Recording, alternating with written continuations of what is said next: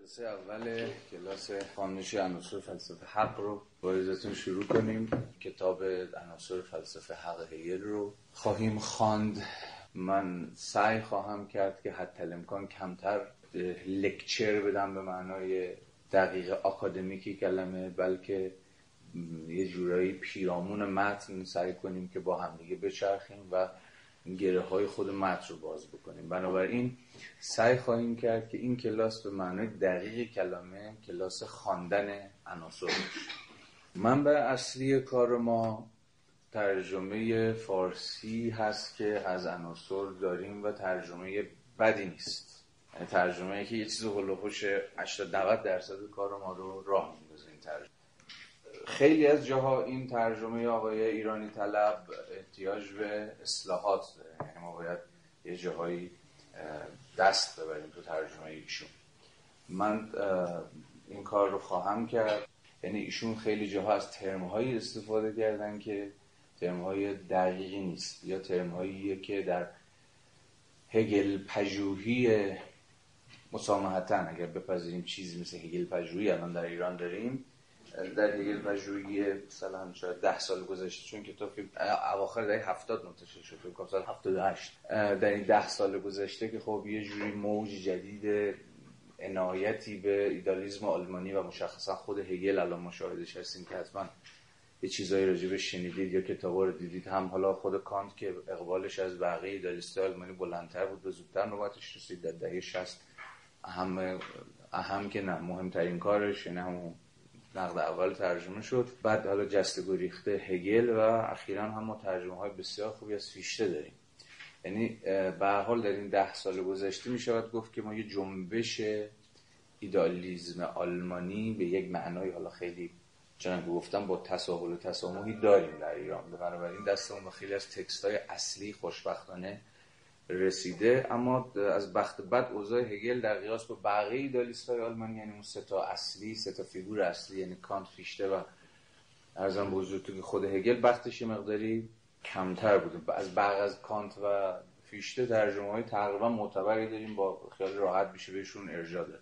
ولی اوضاع هگل به این خوبی نیست. باز در قیاس با بقیه کاری که از آثار هگل ترجمه شده عناصر فلسفه حق ترجمه مقبولتر و قابل اتکاتری داره. مثلا ما واقعا تو پیدارشناسی روح که شاید به یک معنایی بنیادی ترین کار هگل باشه یا دست کم مشهور ترین کار هگل باشه هنوز دستمون خالی هیچ ترجمه موثقی نداریم. ترجمه هایی که ازش هست دست کم سه تا ترجمه که الان از مثلا پیدارشناسی روح داریم ترجمه های بسیار نیمبند و پر از گیر و گرفتاری ولی خوشبختانه چون که گفتم عناصر دستمون از این حیث نسبتا پره ولی اصلاحات در این ترجمه خواهیم کرد و چنانکه گفتم بیشتر اصلاحات هم اصلاحات اصلاحات ترمینولوژیک خواهد بود. یه ترجمه دیگه از این کتاب هست که می‌تونید با قلبی آرام و دلی مطمئن بیخیالش بشید. یعنی ترجمه خانم زیبا جبلی که در جهاد اکبری کرده ایشون همه کار هگل رو ترجمه کرده. تقریبا همه کارش ترجمه کرده ولی تقریبا هیچ کنش قابل اتکا نیست و به حال میشه نادیدش کرد نسخه ارجایی من به ترجمه انگلیسی کار که بر مبنای این کار رو پیش خواهیم برد و اصلاحاتی هم که در ترجمه فارسی بکنیم بر مبنای این کتابه version انتشارات کمبریج به ترجمه نیزبت و ویراستاری آلن وود آلن وود شاید بشناسید. در ایران کمتر بیشتر شناخته شده است. اون کتاب بسیار بسیار خوبه. کارل مارکسش که نشر ققنوس منتشر کرده به ترجمه البته نچندان قابل اتکای خانم شهناز مسما پرست. کار همین آقای آلن ووده آلن وود خب متخیلیزم آلمانیه و بیش از هر چیزی هم رو سنت فلسفه عملی ایدالیسم آلمانی کار کرده. یعنی مثلا فلسفه سیاسی کانت و ارزم به حضورتون که هگل. تقریبا نسخه استاندارد جهان انگلیسی زبان الان اینه.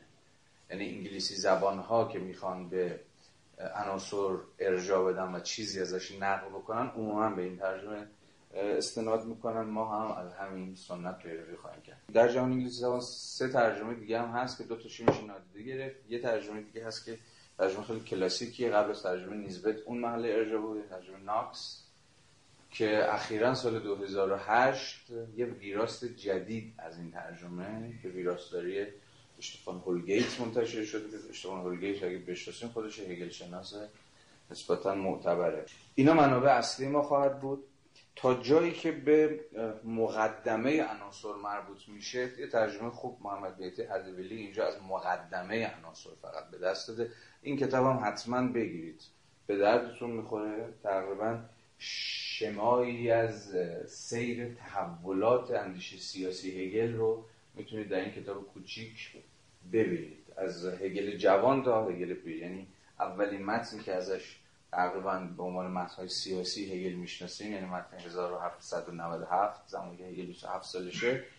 در اینجا هست تا آخرین در واقع نوشته سیاسی یکی از آخرین نوشته های سیاسی هگل به نام رابطه دین و دولت. به رفرنس فارغ از این کلاس رفرنس خوبی است. برای اینکه شما بتونید این تحولات اندیشه سیاسی هگل رو دنبال بکنید. ما از همین جلسه به این کتاب و به فرازهایی از هگل پیش و عناصر ارجاع خواهیم داد. یعنی همون هگل جوان و سعی می‌کنیم که نشون بدیم چگونه اندیشه سیاسی هگل در یک پروسه تاریخی تحولات چشمگیری رو از سر گذرونده. از هگل جوان جمهوری خواه که گوشه چشمی حتی به سنت ژاکوبنی و فرانسه داره تا هگل متأخری که به حال نسبت های وسیق پیدا می‌کنه با خود سنت می شود گفت که محافظه کاری. بنابراین خود این سیر تحول رو هم ما باید بتونیم دنبال بکنیم. من امروز به این سیر تحول ارجاعاتی خواهم داد.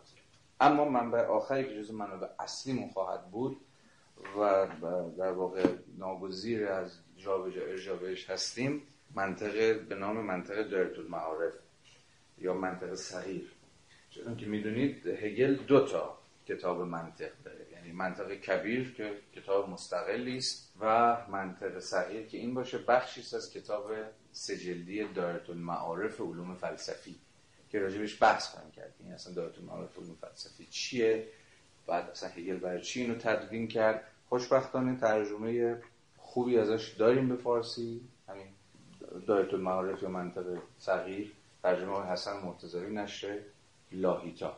اما احتمالا از خودتون خواهید پرسید که برای خواندن فلسفه سیاسی آقای هگل چه نیازی است به متافیزیک او یعنی این کتاب منطقش.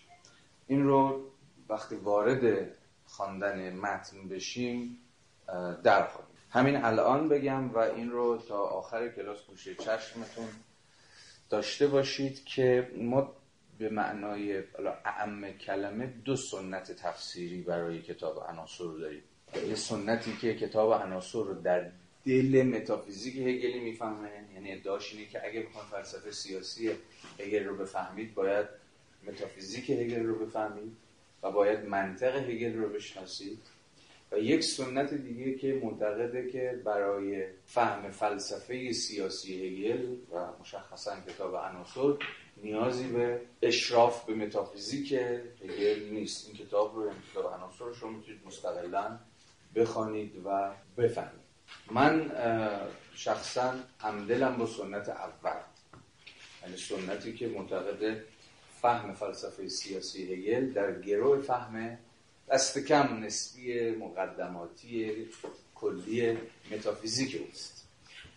و متافیزیک او رو هم به بیشتر و دقیقتر از هر کجای دیگه می‌تونیم ردش در همین کتاب منطق دنبال کنیم. حالا خیلی شست رفته تر و پخته تر و کاملتر در منطق کبیر جمع جورتر و تود پوینتر برای بحث ما در کتاب منطق دایره المعارف. حتی خود هگل هم به سراحت در مقدمه عناصر به این حقیقت اذعان می‌کنه که فلسفه سیاسی او رو باید دست کم تا جایی که به روش پیش برده مباحث او مربوط میشه در دل منطق او فهمید. یعنی روش شناسی اگر بشه گفت روش شناسی هگل در عناصر همون روش شناسی است که در کتاب منطق راجبش حرف زده راجبش توضیح داده. جا به جا من به اهمیت این کتاب باز خواهم گشت و نشون خواهم داد که خیلی از چیزهایی که باید در هگل بفهمیم به ویژه در بخش فلسفه سیاسیش در گروه ارجاع مدام به کتاب منطق خواهد بود. پس بنابراین کارمون سختتر شد. فقط قرار نیست که عناصر رو بخونیم بلکه جا به جا جایی که لازم باشه ارجاع به کتاب منطق هم خواهیم داد. خب این به نظرم هم برای شما خوبه هم برای من. برای اینکه می‌تونیم هگل رو در بستر کلیتر نظام فلسفی او یا همون سیستم فلسفی او بخوانیم و بشناسیم. امروز بحثمون چهار بخش عمده خواهد داشت. طبعا من سعی خواهم کرد که گام به گام با همدیگه پیش بریم و وارد جهان هگل به طور عام و جهان عناصر به طور خاص بشیم. بنابراین ناگزیر خواهیم بود که مقدماتی بگیم تا این کانتکست و این زمینه بحثمون دستگیرمون بشه. من اول کلیاتی راجع به خود عناصر خواهم گفت. اینکه اصلا عناصر چیه؟ چه کتابیه چجوری خونده شده؟ در در, در چه سنتایی در واقع اهم موضوع. اصلا موضوع عناصر سر چه اهمیتی داره اصلا عناصر؟ به او چرا عناصر؟ و چیزهای از این دست که در واقع همون بخش اول کلیاتی خواهد بود. در قبال این داستان که کم بیشتر آشنا باشیم با این کتاب. در بخش دوم بحثم ارجاع خواهم داد به تکوین تاریخی عناصر که اصلا عناصر چجوری نوشته شد شکل گرفت. در دل اون نظام فلسفی کلیتر دوستمون هگل در بخش سوم ارجاع خواهم داد به در واقع مفاهیم عنوان و زیرعنوان کتاب. راجع به یکایک مفاهیم بحث خواهیم کرد عناصر فلسفه حق هر یک از مفاهیم چجوری باید بفهمیم؟ مثلا خود title رو سعی می‌کنیم کمی موشکافی می‌کنیم سر و کله بزنیم باهاش. و ایضا subtitle کتاب. قانون طبیعی و علم سیاسی طور کلی. subtitle کتاب که راجع به مفاهیم با هم صحبت کنیم که چون بسیار مهمه. و در بخش چهارم وارد خود متن خواهیم شد و پیشگفتار رو شروع می‌کنیم به خواندن. امیدوارم که صبور باشید و امیدوارم که پا به پا پیش بیایید. چون به هر حال چنانکه گفتم با متن دشوارخان و بدقلقی سر کار داریم. به حال هگل البته این به معنای حراس از ابهت نام هگل نیست. هر فلسفه به قول هگل برای این نوشته شده که همگان رو بفهمن و همگان بتونن باش ارتباط برقرار کنن. می‌دونید هگل برخلاف مثلا دوست و بعدها رقیب فلسفی شلینگ فکر نمی‌کرد که فلسفه به متولدین روز یک شنبه تعلق داره. استعاره است در مسیحیت برای برگزیدگان.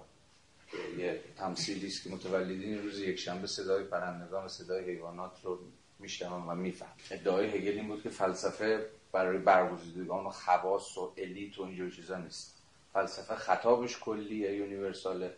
و در این و از این حیث فرقی بین نخبه و نمی‌دونم عوام و چه می‌دونم اینجور چیزا وجود نداره. بنابراین مثلا اهمیت فلسفه اهمیت اقلانیت مندرج در گفتار فلسفی همینه که همگان می‌تونن باهاش ارتباط برقرار کنن و همه می‌تونن بفهمن که اساسا از چه قراره. بنابراین تا جایی که به هیل مربوط میشه دشوارخانیش و قرابتش قرابت قیم. نباید برای ما حراس انگیز باشه. گام به گام با هم پیش خواهیم رفت. سعی می‌کنیم که به جهان هگل نزدیک بشیم. گره هایی که در اون متن هست باز بکنیم. کلاس ما چنان که تا همین الانش هم باید روشن شده باشه به شدت متنی پیش خواهد رفت. یعنی intertextual به این معنا که ما مدام به متنهای دیگه ارجاع خواهیم داد یعنی اساسا خود عناصر متن intertextual ی یعنی متن بینامتنی یعنی متنی است که مدام در حال گفتگوی صریح یا ضمنی با دیگر متن هاست با دیگر سنت های فکریه. به یک معنایی برای اساسا فهم عناصر ما باید اهم فلسفه های سیاسی هم عصر و پیش از هگل رو بخونیم بشناسیم و ازش سر در خیلی جا حتی باید ارجاع بدیم به یونان باستان. به مفهوم پلیس یونانی. باید سنت اقتصاد سیاسی لیبرالیزم رو مثلا خود آدم اسمیت رو بشناسیم باید سنت های مثلا مکتب تاریخی حقوق در آلمان رو بشناسیم. سنت های رومانتیسیزم آلمان عصر هگل رو باید بخونیم و چیزهایی ازش سر در بیاریم تا بتونیم بفهمیم این بابا یعنی هگل چی می‌خواد بگه هی در حین گفتگو با چه سنت هایی با چه پرابلم هایی داره سر و کله می‌زنه. و چه جوری به سبک و سیاق خودش می‌خواد سنتزی تعلیفی از همه این سنت ها به دست بده. بخش اول اجازه بدید که کلیاتی راجع به خود عناصر بهتون بگم تا روشن بشه که عناصر چجور متن است خب میشه با یه چیز شروع کرد با یه فکت تاریخی شروع کرد. از بدنامی عناصر. این عناصر درسته بدنامیه. به این معنا که از همون عصر هگل باور بر این بود دست کم خیلی از شاگردان هگل به ویژه اون کسانی که ما ازشون به هگلیان جوان تعبیر می‌کنیم و کسانی که خود مارکس هم دست کم تا دوره‌ای در شمار اونها بود. فکر می‌کردن که عناصر خیانت هگل به دیالکتیک و در واقع باجی است که او به سیاسی زمانی خودش داده و در واقع دیگه هگل در عناصر دیالکتیسیان نیست بلکه یه محافظه کاره یک مدافع وضع موجوده. دلایل بسیاری وجود داره برای این تفسیر. حالا ما وقتی که وارد متن خود عناصر بشیم به این دلایل اشاره خواهیم کرد و شما هم خواهید دید که چقدر به واقع موثقه و درست این قضاوت. هگل متأخر در عناصر یک محافظه کاره این تفسیر تا مدت ها تفسیر دست بالایی بود در قبال عناصر. و نکته جالب هم اینه که کسی که بیش از هر کسی در جا انداختن این تصور نقش داشت کسی نبود جز خود مارکس. اولین کاری که در مارکس نوشت در جوانیش معروف به دست نوشته پروزناخ که تو شهره و در واقع در دوران ماحصلش هم آقای مارکس این رو نوشت زمانی که تقریبا 22 سال بیشتر نداشت در واقع همین نقد عناصر فلسفه حق. متنی که البته هیچ وقت منتشر نشد و انتشارش تا 1920 به درازا کشید ولی همیشه این باور جا افتاده بود که مارکس جوان منتقد محافظه کاری هگل متأخر یا همون هگل پیر در کتاب عناصر. متاسفانه به فارسی هم نداریم ترجمه از جز معدود متنهایی از مارکس که هنوز به فارسی منتشر نشده تا یکی از دلایلش اینه که خود عناصر فلسفه حق در ایران به معنای دقیق کلمه و جدی کلمه خونده نشده و بحث آنچنانی در قبالش نیست. و بنابراین بحث های حواشیش هم از جمله تفسیر انتقادی مارکس بر این کتاب هم طبعا محجوره بسیار متن به نظر مهمیه. ای, ای کاش فرصتی بود و مجالی بود ما میپرداختیم به نقد های مارکس و عناصر.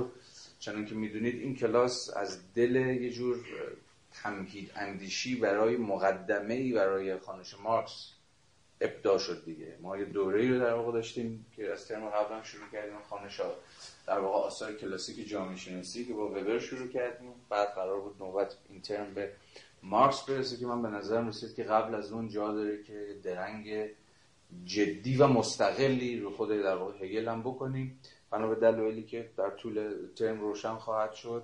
ولی دست کم تا جایی که به بحث الانمون و اینجامون مربوط میشه باید حواسون باشه که هگلیان جوان و در رأسشون خود مارکس جز اولین کسانی بودن که عناصر به مسابه یک کتاب اگر نه ضد دیالکتیکی دست کم غیر دیالکتیکی تفسیر کردن. یعنی دقیقا به مسابه همون چیزی که بعدها اسمش شد محافظه‌کاری سیاسی هگل.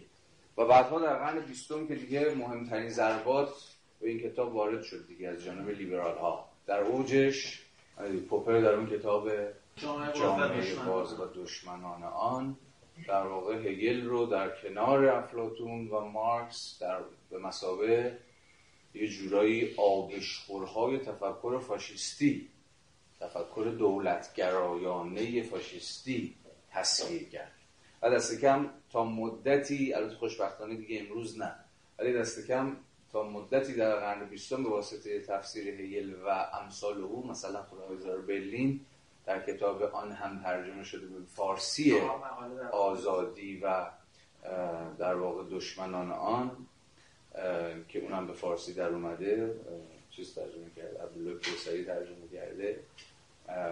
در واقع سنتی رو پایگذاری کردن که هگل رو در مقام یک محافظه کار تیر تصویر می‌کرد. و این تفسیر چند که گفتم دست کم تا دهه 1980 و حتی 1990 در جهان ساکسون به ویژه دست بالا رو داشت. ولی امواج اخیر هگل پژوهی هایی که در جهان انگلیسی زبان و ایزن جهان طبعا آلمانی زبان شکل گرفته خوشبختانه دیگه پوپر رو یک بار برای همیشه فراموش کرده و امروز دیگه کسی جامعه باز و دشمنان آن رو نمی‌خونه. یا اگه می‌خونه دیگه نه به عنوان کتابی که ارزش معرفتی داره بلکه به عنوان کتاب تاریخی که و جز تفاصیلی که ازش بویژه از خود هگل و حتی از افلاطون به دست داده و در اوجش خود مارکس کتابی نیست یا تفسیر نیست که دیگه. در فضای آکادمی اونقدر ارج و داشته باشه به کسی بهش ارجاع بده. ولی اهمیت تاریخیش رو به یک تعبیری باید لحاظ کرد. یعنی بر کل قرن بیستم این تفسیر پوپری پوپری بیلینی منظورم آیزای بیلینه حاکم بود برای اینکه عناصر رو باید به مسابه یه جور پیش درآمدی بر فاشیزم مثلا خوند هگل با تکریمی که از دولت به دست میده در این کتاب عناصر با اون دولتگرایی آنتی ایندیویدوالیستی که به دست میده مقدمات چی رو فراهم می‌کنه؟ شکل گرفتن دولت به اون معنایی که بعدها مثلا مد نظر فاشیزم ایتالیا و نازیسم آلمان بود. اینکه این تفسیر حالا باز چقدر حالا معتبر هست و معتبر نیست نمی‌خوایم الان سری صحبت بکنیم. حین خانش خود متن به قضاوتی خواهیم رسید. که آیا بهره از حقیقت احیانا این تفسیر لیبرالی از کتاب عناصر داره یا نه؟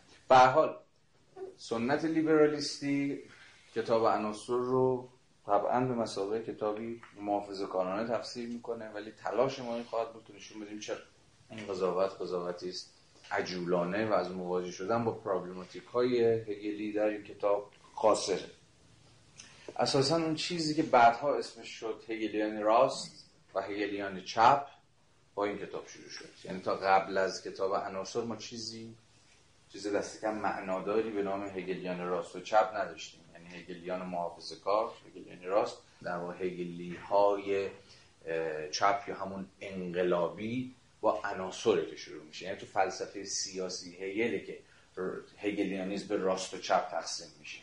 این خیلی نکته مهم و تعیین کننده است. با هگلیان جوان بعدها آشنا خواهیم شد. یعنی در دوره که میریم سراغ مارکس بیشتر آشنا میشیم با هگلیان جوان و بحث خواهیم کرد که هگلیان جوان چجوری هگل رو میخوندن که در این حال همچنان به سویه های انقلابی او سعی کردن وفادار باشن. به رغم اینکه خیلیشون چنان که گفتم از جمله خود مارکس منتقد عناصر باقی میمونن. یا به تعبیری سعی می‌کنن که عناصر رو به معنایی دقیقا هگلی بخونن. چون فکر می‌کنن عناصر کتاب غیر هگلیه یعنی غیر دیالکتیکیه یا حتی خیلی جاها ضد دیالکتیکیه. به تعبیری چجوری باید هگل علیه هگل خوند امروز خیلی از تفاسیر در واقع متأخرم. از حیث متدولوژیک نه دیگه. فکر می‌کنم خیلی ها خیلی جاها هگل اونقدر هگلی نیست.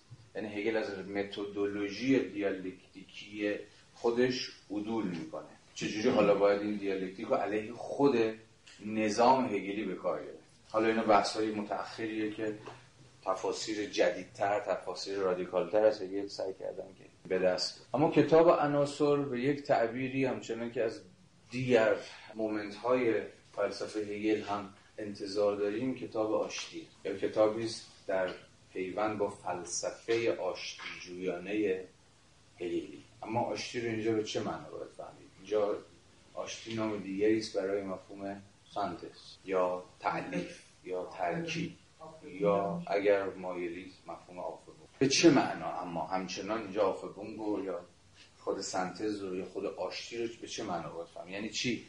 کتاب عناصر کتاب آشتیه هگل در این کتاب به طرز درخشان تلاشش اینه که بین سنت های معارض فلسفه سیاسی همخانی ایجاد بود و در رأسش سنت لیبرالیزم از یک طرف و سنت محافظه کاری از سمت دید چون که گفتم ضرورت خواهد یافت که در طول کلاس جا به جا ارجاع بدیم به فلسفه سیاسی و حتی جاهایی به اقتصاد سیاسی در واقع لیبرالیستی و فلسفه سیاسی محافظه کاری از همینجاست. به یک معنایی هگل سعی می‌کنه که هم به مفهوم آزادی به مفهوم فرد به مفهوم حق وفادار بمونه. مفاهیمی که ما بیشتر از هر کسی از سنت لیبرالیزم آموختیم و در عین حال به مفاهیمی مثل نظم و اطاعت و فرمانبرداری و وظیفه و تکلیف و چیزهای از این دست هم همزمان فکر می‌کنه. یعنی چجوری همه تلاش کتاب این دیگه. آشتی بین حق و وظیفه. چجوری ما هم انسانهایی هستیم در این حال محق و در این حال انسانهایی هستیم که مکلف هم هستیم. یعنی به زبان یک کمی متافیزیکی تر کتاب عناصر تلاشی برای آشتی میان آزادی و ضرورت. یعنی دقیقا پروژه‌ای که شاید به یک معنایی با کانت آغاز شده بود چون کانت هم در فلسفه سیاسیش همین سودا رو داشتی گام به گام که پیشتر بریم دقیقتر و متنیتر بحث خواهیم کرد. مثلا یه جلسه رو احتمال میدم که کامل ناگزیر خواهیم شد که اختصاص بدیم به مفهوم رایت یا مفهوم حق در کانت و در فیشته چون دو تا در مقام پیش قراولان به قول خود هگل آموزه فلسفی حق باید حتما نگاهی به کانت و فیشتم داشته باشیم چون هگل داره با این دوتا عملا گفتگوی انتقالی می‌کنه. و حال این پروژه آشتی بین آزادی و ضرورت یه جورایی با خود کانت آغاز میشه. که چجوری ما در عین حال سوژه های اتونومیم سوژه های خود آینیم سوژه های آزادیم و ولی در عین حال این سوژه آزاد سوژه است که به قول خود کانت مثلا در مقاله کوتاه روشنگری چیست؟ میباید اطاعت هم بکنه و فرمان هم ببره. یعنی آزادی یک آزادی یک معنای محض و مطلق نیست. ما در عین حالی که واجد اتونومی هستیم حالا با مفهوم اتونومی هم در ادامه آشنا خواهیم شد. یعنی خداینی. در عین حال میباید فرمان بردار هم باشه به یک معنایی این در خود اتیمولوژی مفهوم اتونومی هم مندرجه دیگه. به معنای خود قانون گذاری میشه دیگه اتونومی. اتو یعنی همان خود و نموس همان قانون. اتونومی یعنی خود قانون گذاری یعنی برای خود قانون وضع کردن. یا به معنای دقیق تر من از قانونی که خودم وضع کردم تبعیت می‌کنم. یعنی در مفهوم اتونومی که پیوند وسیعی با خود مفهوم آزادی داره مفهوم اطاعت کردن هم مندرجه. زیل چه مفهومی؟ خود مفهوم قانون خود مفهوم نموس اصلا قانون با چیش تعریف میشه؟ با الزامش. اما مبنا در اینجا تغییر خواهد کرد. زیل مفهوم اتونومی. اگه مفروض ما مفهوم اتونومی باشه اصلا فهممون از قانون متفاوت میشه. قانون در اینجا دیگه یک امر بیرونی نیست یک امر اکسترنال نیست یک امر بیگانه نیست. یعنی چیزی نیست که بیرون از من به شکلی بیگانه وجود داره و من در مقام یک در واقع رعیت در مقام یک بنده باید تن بدم به این زور به این اجبار خارجی. بلکه این قانون برآمده از خود من در مقام یک سوژه آزاده در مقام یک سوژه اتونوم بعدها خواهیم دید که این معنای اتونومی چه معنای هنجاری پیدا می‌کنه از کانت به بعد. یعنی من فقط باید از قانونی تبعیت بکنم که خود وضع کرد. اما این من دیگه من فردی نیست. یعنی مثلا نیست که من و شما به تعداد من و شما قانون های فردی داریم. هر کسی اون قانونی که خودش برای خودش در زندگی شخصیش گذاشته رو باید ازش تبعیت بکنه. نه. از کانت بعد خواهیم دید که چجوری در واقع این سوژه سوژه استعلاییه. سوژه universal سوژه کلیه. ما الان فقط داریم با این مفاهیم به شکل دستگرمی داریم طرف میشیم. گام به گام این مفاهیم رو باز خواهیم کرد به اتکای خود متن هگل و حتی متن کانت و اینا. این مفاهیم رو بیشتر جا خواهیم انداخت.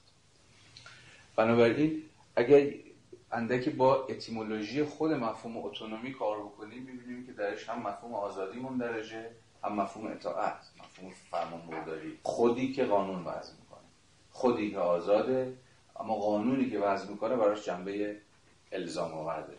به این معنی که گفتیم که پروژه عناصر همین یه آشتی برقرار کردن بین همین آزادی و ضرورته. بین حق و وظیفه است. بین اتونومی و فرمان برداریه و اگه بخوام این مفاهیم بذاریم در دل سنت های کلامتر تلاشی است برای آشتی بین لیبرالیزم و سنت محافظه کاری. محافظه کار بیشتر روی مفاهیم مثل وظیفه و تکلیف و الزام و اینجور چیزا دست می‌ذارن.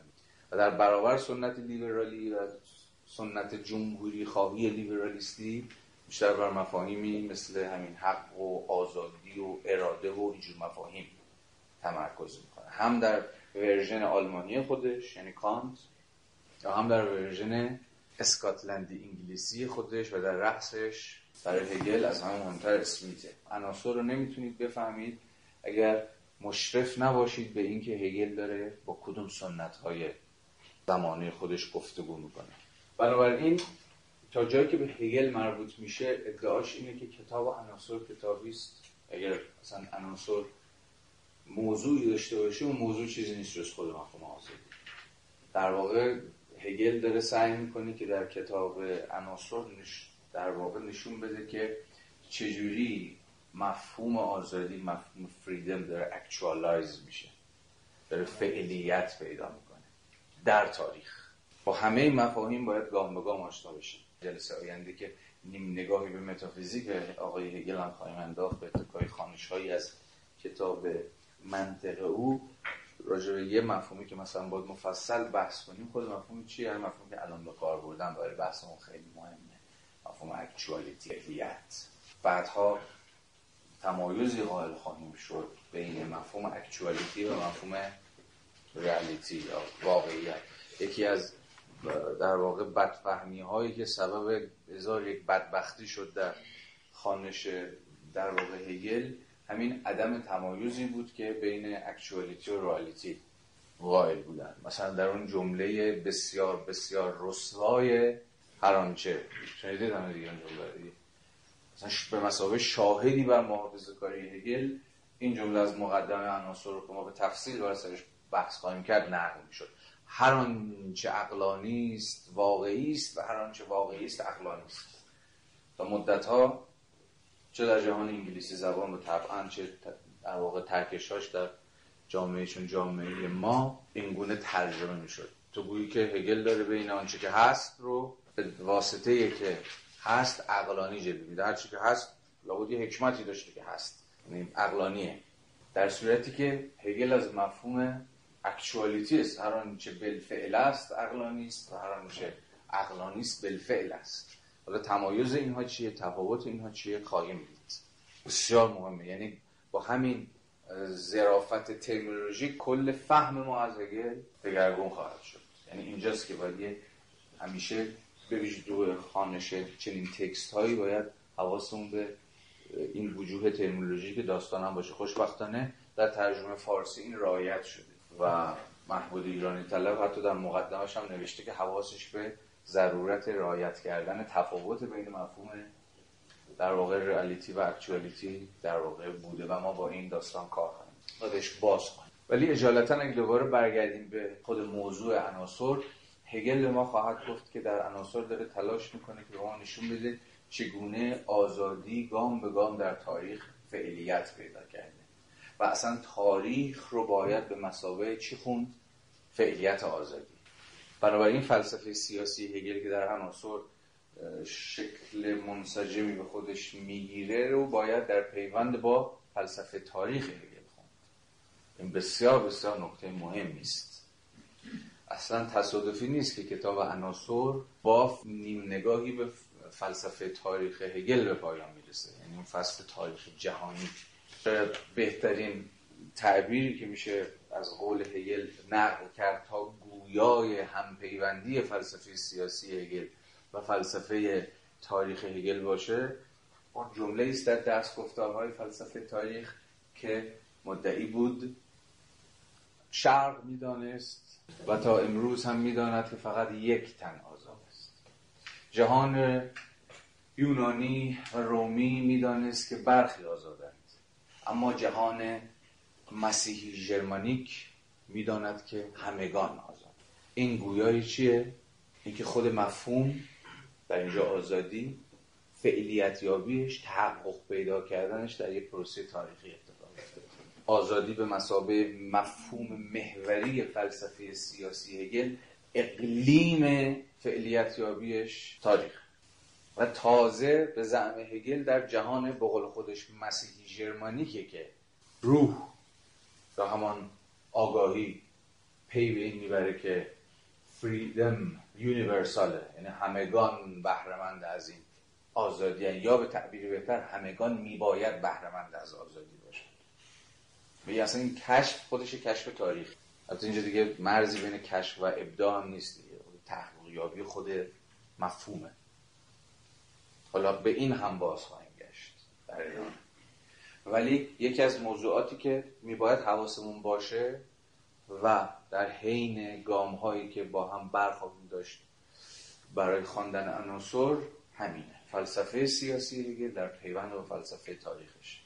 یعنی خود این مفاهیم سیاسی که هگل عناصر داره ازشون حرف می‌زنه و داره یک زیل یک نظام فلسفی اینها رو مرتب می‌کنه و کنار هم مینشونه در خود یک زمانی تاریخی و خیلی مشخصه. به این معنی فلسفه سیاسی هگل فلسفه سیاسی مدرن مدرنیته است. روح مدرن. شما می‌تونید این روح مدرن رو در خود این کتاب عناصر ببینید یعنی همه مفاهیمی که هگل داره باشون سر و کله می‌زنه مفاهیمی که اساسا به تعبیر خودش در جهان مسیحی ژرمنیک اکچوالایز شدن بنابراین این کتاب عناصر فکر کردن به یک دقیقه مشخص در سیرورت یا همون شدن تاریخیه. بعدا در مقدمه خود عناصر خواهیم دید که چرا هگل ادعا می‌کنه که فلسفه چیزی نیست جز زمانه خود را اندیشیدن. فلسفه فرزند زمانه خودش. این ادعای هگل در همین پیشگفتار همین کتاب عناصر. یعنی فلسفه کاری نداره بکنه جز اینکه به اکچوالیتی خودش فکر کنه. یعنی به فعلیت تاریخی خودش. بنابراین فلسفه میباید هم عصر زمانه خودش باشه. در اینجاست که پیوندی هگل برقرار می‌کنه بین ایده فلسفه و ایده چی؟ کانتمپوراریتی معاصر بودگی یا هم عصر بودن یا هر چیز شبیه. و همینجا هم هست که هگل فلسفه رو نهی می‌کنه از اینکه راجع به آینده به فلسفه یعنی راجع به آنچه که نیست یا هنوز نیست. یعنی چی؟ یعنی راجع به چه باید کرد؟ چون چه باید کرد؟ همواره ناظر به آینده است. یکی از جاهایی که حالا هگل متهم می‌کنن به چیز همینجاست که چگونه آینده رو از فلسفه می‌گیره. یعنی فلسفه دیگه کارش اصلا فکر کردن به آینده نیست. فکر کردن همین اکنونه و همین اکچوالیتی داخل پرانتز بگم که باز هم تصادفی نیست که وقتی هگل در دست گفتارهای فلسفه تاریخش می‌رسه به آمریکا میگه آمریکا جامعه آینده است ما راجع به چیزی نخواهیم که نکات جذاب اینه دیگه. هگل آمریکا رو جامعه آینده می‌دونه. برای همین کمتر از هر اقلیم تاریخی راجع به آمریکا سخن گفته. البته راجع خیلی از اقلیم‌ها دیگه هم حرف نزده. این دلیل ساده که فکر کردن اصلا درون تاریخ نیستن. و اینجاست یکی از آبشخورهای نقد یوروسنتریستی به هگل مثلا آفریقا. آفریقا درون تاریخ نیست. برای اینکه اصلا عقل اونجا نتونسته خودش محقق بکنه. اصلا آفریقا بیرون از تاریخه. تاریخ کجا آغاز میشه؟ در ایران. و نه نه شرق ایران. چون خود شرق هم برای هگل سه تا مومنت داره دیگه. چین هند ایران. و بازم هر سه این moment ها در فلسفه تاریخ هگل وقتی راجع به شرق حرف می‌زنه نماینده یک moment در عقلانیته چین نماینده چیه؟ وحدت انتزاعی. یا دولت فراگیر که همگان رو یعنی همه جزئیات ها رو ذیل خودش به شکل انتزاعی ادغام کرد. هند نماینده چیه؟ کثرت محض کثرت بدون کلیت. هفتاد دو ملت. هند قلم روی پیور پارتیکولاریتیه یعنی جزئیات های خاص بودگی های محض. بدون که هیچ چیزی اونها رو بهشون وحدت ببخشه ولی ایران نماینده کدوم مومنت وحدت در کسرت؟ و اینجاست که تازه تاریخ آغاز میشه. برای همین که اگل در دست گفتارهای تاریخش. ایران رو اولین دولت مدرن می‌دونه. مدرن به معنای نه جدید کلمه به من مفهوم دولت. چون اصلا دولت چیزی نیست جز وحدت در کسرت.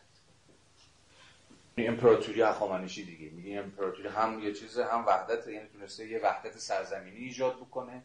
در عین حال به واسطه همون داستانی که حالا امروز ما ازش به مثلا حقوق و بشر پروش و اینها می‌شناسیم جزئیات ها هم یعنی قومیت ها و اینا هم حق بودن دارن.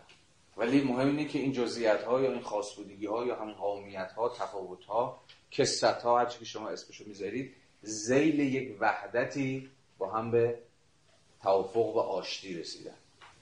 و هگل فکر می‌کنه اوج این وحدت در کسرت اوجش در زمانه خودش و زیل دولت پروس اتفاق افتاده. هم دولت در مقام نماینده کلیت مستقره و هم کسرت ها حقوقشون به رسمیت شناخته. میشه یعنی هم افراد حق آزادی دارن مثلا افراد حق دارن. میگه چی؟ حق سوبژکتیویته یعنی دنیای مدرن و دولت پروس حق افراد حق سوبژکتیو آدونین حق افراد با آزادی رو رایت تو فریدم رو به رسمیت می‌شناسه. اما در این حال این افراد ملتزم هستند به نظم کلی که دولت نماینده. شه به خاطر دارید گفتیم هگل می‌خواد بین این دو تا قطب آشتی برقرار کنه. هم آزادی ها به رسمیت شناخته بشه محفوظ باشه و هم کلیت باقی بمونه. هگل فکر می‌کرد نطفه این در امپراتوری اخامنشی در ایران گذاشته شد. نطفه این وحدت در کسرت. نه هند نه چین در مقام از دیگر تمدن‌های جهان شرق نتونستن این گام رو بردارن. چین در همان وحدت انتظایی باقی موند و هند در همان تفاوت محض.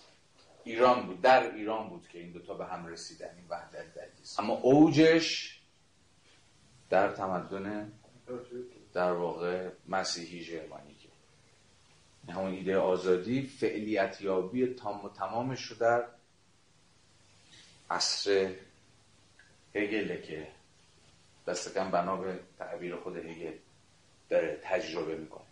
بنابراین باز هم در اینجا باید حواسمون به همپیوندی فلسفه سیاسی هگل و فلسفه تاریخش باشه. چون فهم هگل از آزادی فهمی تئولوژیکاله. نه هم تئولوژیکاله و هم تئولوژیکال. یعنی هم قایت شناختی و هم الهیاتی. تلوس دیگه. یعنی آزادی تلوسه. یعنی چی؟ آزادی قایته. یعنی چی؟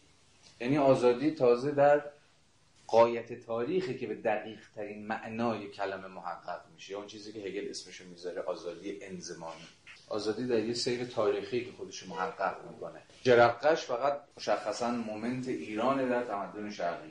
که تازه می‌فهمی چیزی به ما آزادی هست. اما این آزادی در ایران منحصر میشه به یه نفر حاکم.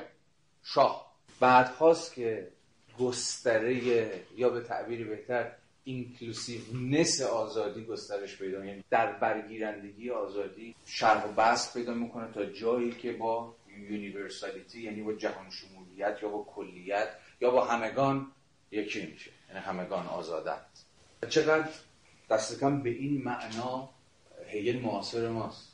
ما هنوز با مسئله آزادی دست به گریبان هنوز هم در شرق فقط یک تن آزادی. و هنوز ما به یونیورسالیتی آزادی همگان آزادند. نظرم همون مفهوم بسیار بسیار مهمیه که هیل تا حدی معاصر ما می‌کنه. و از خلال همین یه پرانتز کوچولو. و به نظرم از خلال همین مفهومه که میشه به تفاسیر راستگرایانه از هگل در ایران جواب داد. چون ایران در هگلیانیزم راست در ایران امروز خیلی دست بالا داره دیگه. مفسر شما آقای تبا دیگه نیست؟ اون نماینده هگلیانیزم راست در ایران. یعنی هگلیانیزم راست میشه از هر چیزی به چی تاکید داره؟ دولت مقتدر وحدت. و به مفاهیم همبسته با اون.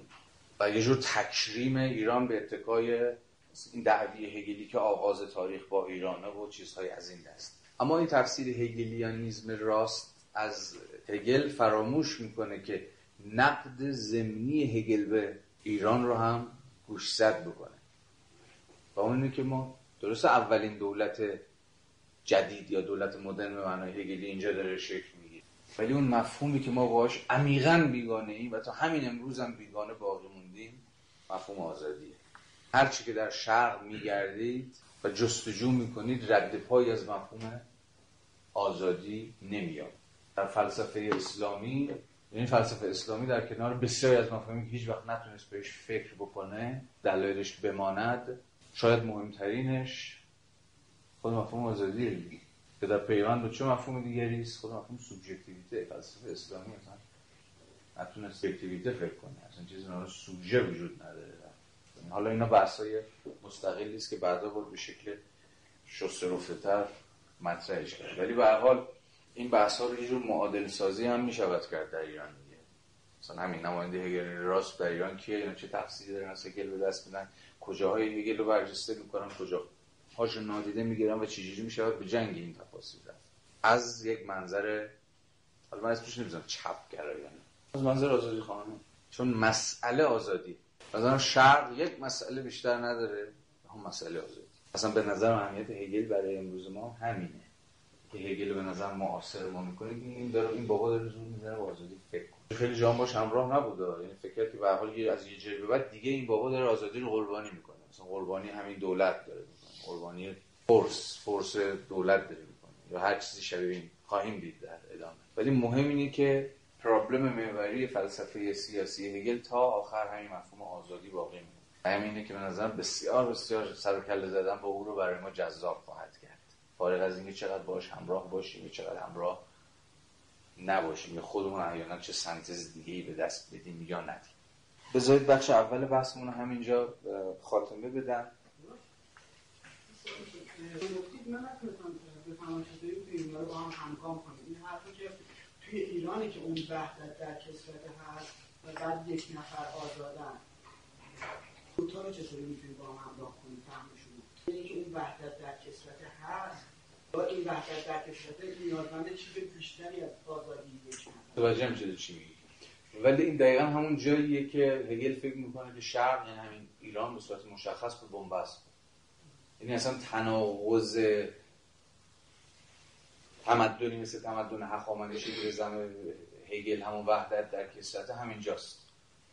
چرا روح گذر می‌کنه از چرا روح ایران رو ترک می‌کنه؟ روح فرایند پروگرسیو دیگه. در مومنت هایی که روح برمیداره در دقایقی که در بره هایی که در اقلیم هایی که هر چیزی که moment ترجمه بکنیم در تاریخ برمیداره مدام گام برداشتنش progressive ه یعنی پیشرونده روحه یا به تعبیری که شاید دقیق تر باشه روح همون آگاهیه دیگه یا آگاهی به خوده. همون یه self-consciousness ه self-consciousness سوژه کلیه. به تعبیر بهتر تاریخ روح تاریخ بلوغ روح maturity روح داره تو هر گامی که برمیداره داره mature تر میشه بالغتر میشه. و بلوغ یعنی چی؟ با الهام از کانت همان خدایینی دیگه.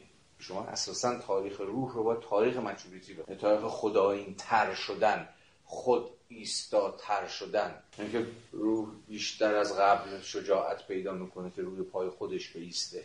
بیشتر از قبل شجاعت رو پیدا می‌کنه که اتوریته های بیرونی راهبر او رو از شرشون خلاص شه و خودش برای خودش قانون بگذاره خودش گام برداره در تاریخ در زندگی از خلال چی؟ یه جور آزمون خطا دیگه یعنی هی شکست بخوره و دوباره پاشه و دوباره سعی کنه گام برداره اصلا روند بلوغ روح چیه؟ روند شکست های روحه تاریخ پیداشناسی روح که بخونید با چی مواجه میشید؟ با هی مومنت هایی که هی, روح شکست می‌خوره. هی یه گام بر میداره فکر می‌کنه الان دیگه رسیده به شنا الان دیگه رسیده به منزل الان دیگه رسیده به مقصد. ولی ناکامی شکست و ناکامی و شکست. هگل از این چی تعبیر می‌کنه در پیش گفتار پیداشناسی روح with the negative. سر کردن با امر منفی یا مواجه شدن با امر منفی. میگه روح این شجاعت داره که در هر گامی که برمیداره با امر منفی یعنی به همون شکست های خودش مواجه بشه. و این شکست ها رو چیکار می‌کنه؟ مچورتر می‌کنه بالغتر می‌کنه گام برمیداره. شرق ایران در عین حال که آغاز تاریخه به یک معنا تاریخ شکست هم هست.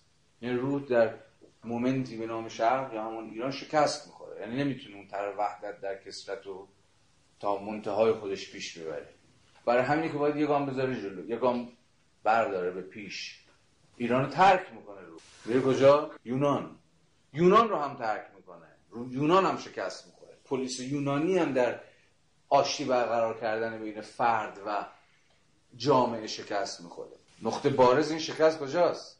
سقراط. مرگ سقراط جو شکست این آشتی بین آزادی فرد و نظم پلیس دیگه. آشتی بین جز و کل دیگه. اینجا هم میره کجا؟ روم. امپراتوری در روم هم شکست می‌خوره. در نهایت قراری که تو گویی بنا به روایت آقای هگل در همون جهان جرمنی. مسیحی این آشتی برقرار بشه خیلی مهمه مسیحیت. چرا مسیحیت فکر می‌کنه هگل که دقیقه این آشتیه؟ اینجا به شدت پروتستانتیزم هگل مهم میشه. باید نامه های پولس رسول یعنی هم دقیقه اصلا universality معنی دقیق در مسیحیت شکل می‌گیره. دقیقه کشف universality مسیحیت و تفسیر پولسی از مسیح پیام مسیح خطاب کلی مسیح به همگان. برخلاف همه آیین های پیش از مسیح دیگه که پیام فقط پیام کیه؟ یه قوم برگزیده است. پیام خداوند برای قوم و قوم یهود. ولی با مسیح دیگه خطاب فقط خطاب یهودیان نیست خطاب بنی اسرائیل نیست خطاب به همگان. دقیقه تو تفسیر هگل فوق العاده مهمه. بر همین که فکر می‌کنه با مسیح من با مسیحیت که ایده universality کشف ابداع میشه. شاید اوج این تفسیر در جهان معاصر ما همون روایت آقای بدیو باشه از پولس رسول. این کتاب بنیاد کلی‌گراییش رو ببینید. اگر مایلید که نسخه های همین version حالا دیگه تکامل یافته پیوند زدن مسیحیت و کلیت رو ببینید. یکی از شاید درخشان ترین دقایقش در فلسفه معاصر این کتاب بنیاد کلیگرایی عالم بدیو باشه که به فارسی خیلی خوبی هم منتشر شد. بنابراین پرابلمی که دوستون مطرح کرد و این گونه جواب بدم. که دقیقا به این دلیل که این پروژه شکست می‌خوره و سر از تناقض در میاره. روح گام بعدی یعنی ایران رو ترک می‌کنه و اقلیمش رو تغییر میده. باید این تاریخ خیلی مهمه تاریخ روح رو باید مثلا تاریخ شکست چون در نهایت پروژه تئولوژیک هگل چرا که گفتیم آزادی مثلا قایت دیگه. در قایت آزادی باید محقق بشه. آزادی که از آن همگان. روح سرزمین ها اقلیم هایی رو که نتونستن کلی بودن آزادی رو بفهمند و درک می‌کنن. حتی اگر نطفه های خود روح در اونجا بسته شده باشه یعنی مثلا در ایران. دو تا دو تا مطلبی گفتید که تاریخ در قایت تاریخ همون آزادیه. یکی هم گفتید که تاریخ روح همون تاریخ شکسته شکست مکرر. حالا یکی از افرادی در واقع مفسر آخر و هگل خیلی براش همون شیشه تو هم حالا فکری سابجکت و کتاب دیگه یه بحثی که می‌کنه از ابسولوت نالش همون بخش انتهایی در واقع پیداشناسی روح دقیقا میگه اون لحظه لحظه اوج شکست هاست. مومنت آخر تاریخ مومنتی که اوج خلاقا اوج شکاف اوج تناقض هاست. من میگم که اگه تاریخ رو حالا آیا تاریخ هم آزادی ببینیم آیا متناقض نمیشه. مومنت آخر روح در واقع اوج شکاف و تناقض و شکست میشه. الهام از یه شاعری هگل که تناقض ابدیه.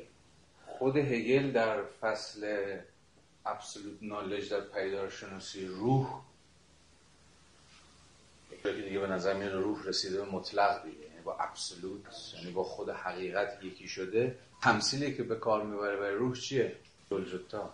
یعنی روح بر صلیب. یعنی تازه اینجا روح به صلیب کشیده میشه. یعنی با همه رنج های خودش تازه یکی میشه. تازه اونجاست که به یک تعبیری تو هگل به سراحت بیان می‌کنه. یعنی تلوس برای هگل همون پایان نیست. یعنی یکی از تفاسیری که شده از هگل یعنی تفاسیر همین محافظه کارن از هگل اینه دیگه که بگه مثلا دانش مطلق همون جایی که انگار دیگه تاریخ به پایان می‌رسه. یعنی تلوس مسابه غایت و مسابه اند فهمیده شد مسابه پایان. ولی هگل تو پیدارشناسی دست کم از این حرف می‌زنه که روح وقتی تازه می‌رسه به مطلق تازه دوباره وسوسه میشه که شروع کنه. این تعبیر رو به یک معنایی تو مارکس هم داریم دیگه. البته به نظرم نه به رادیکالیته ای که تو هگل هست. مارکس میگه تازه تاریخ بعد از عبور از سرمایه داری تازه آغاز میشه. یعنی همون جایی که ما از سر... یعنی از سرمایه داری به مثابه چی؟ قلمروی تضادها و تناقضها دیگه.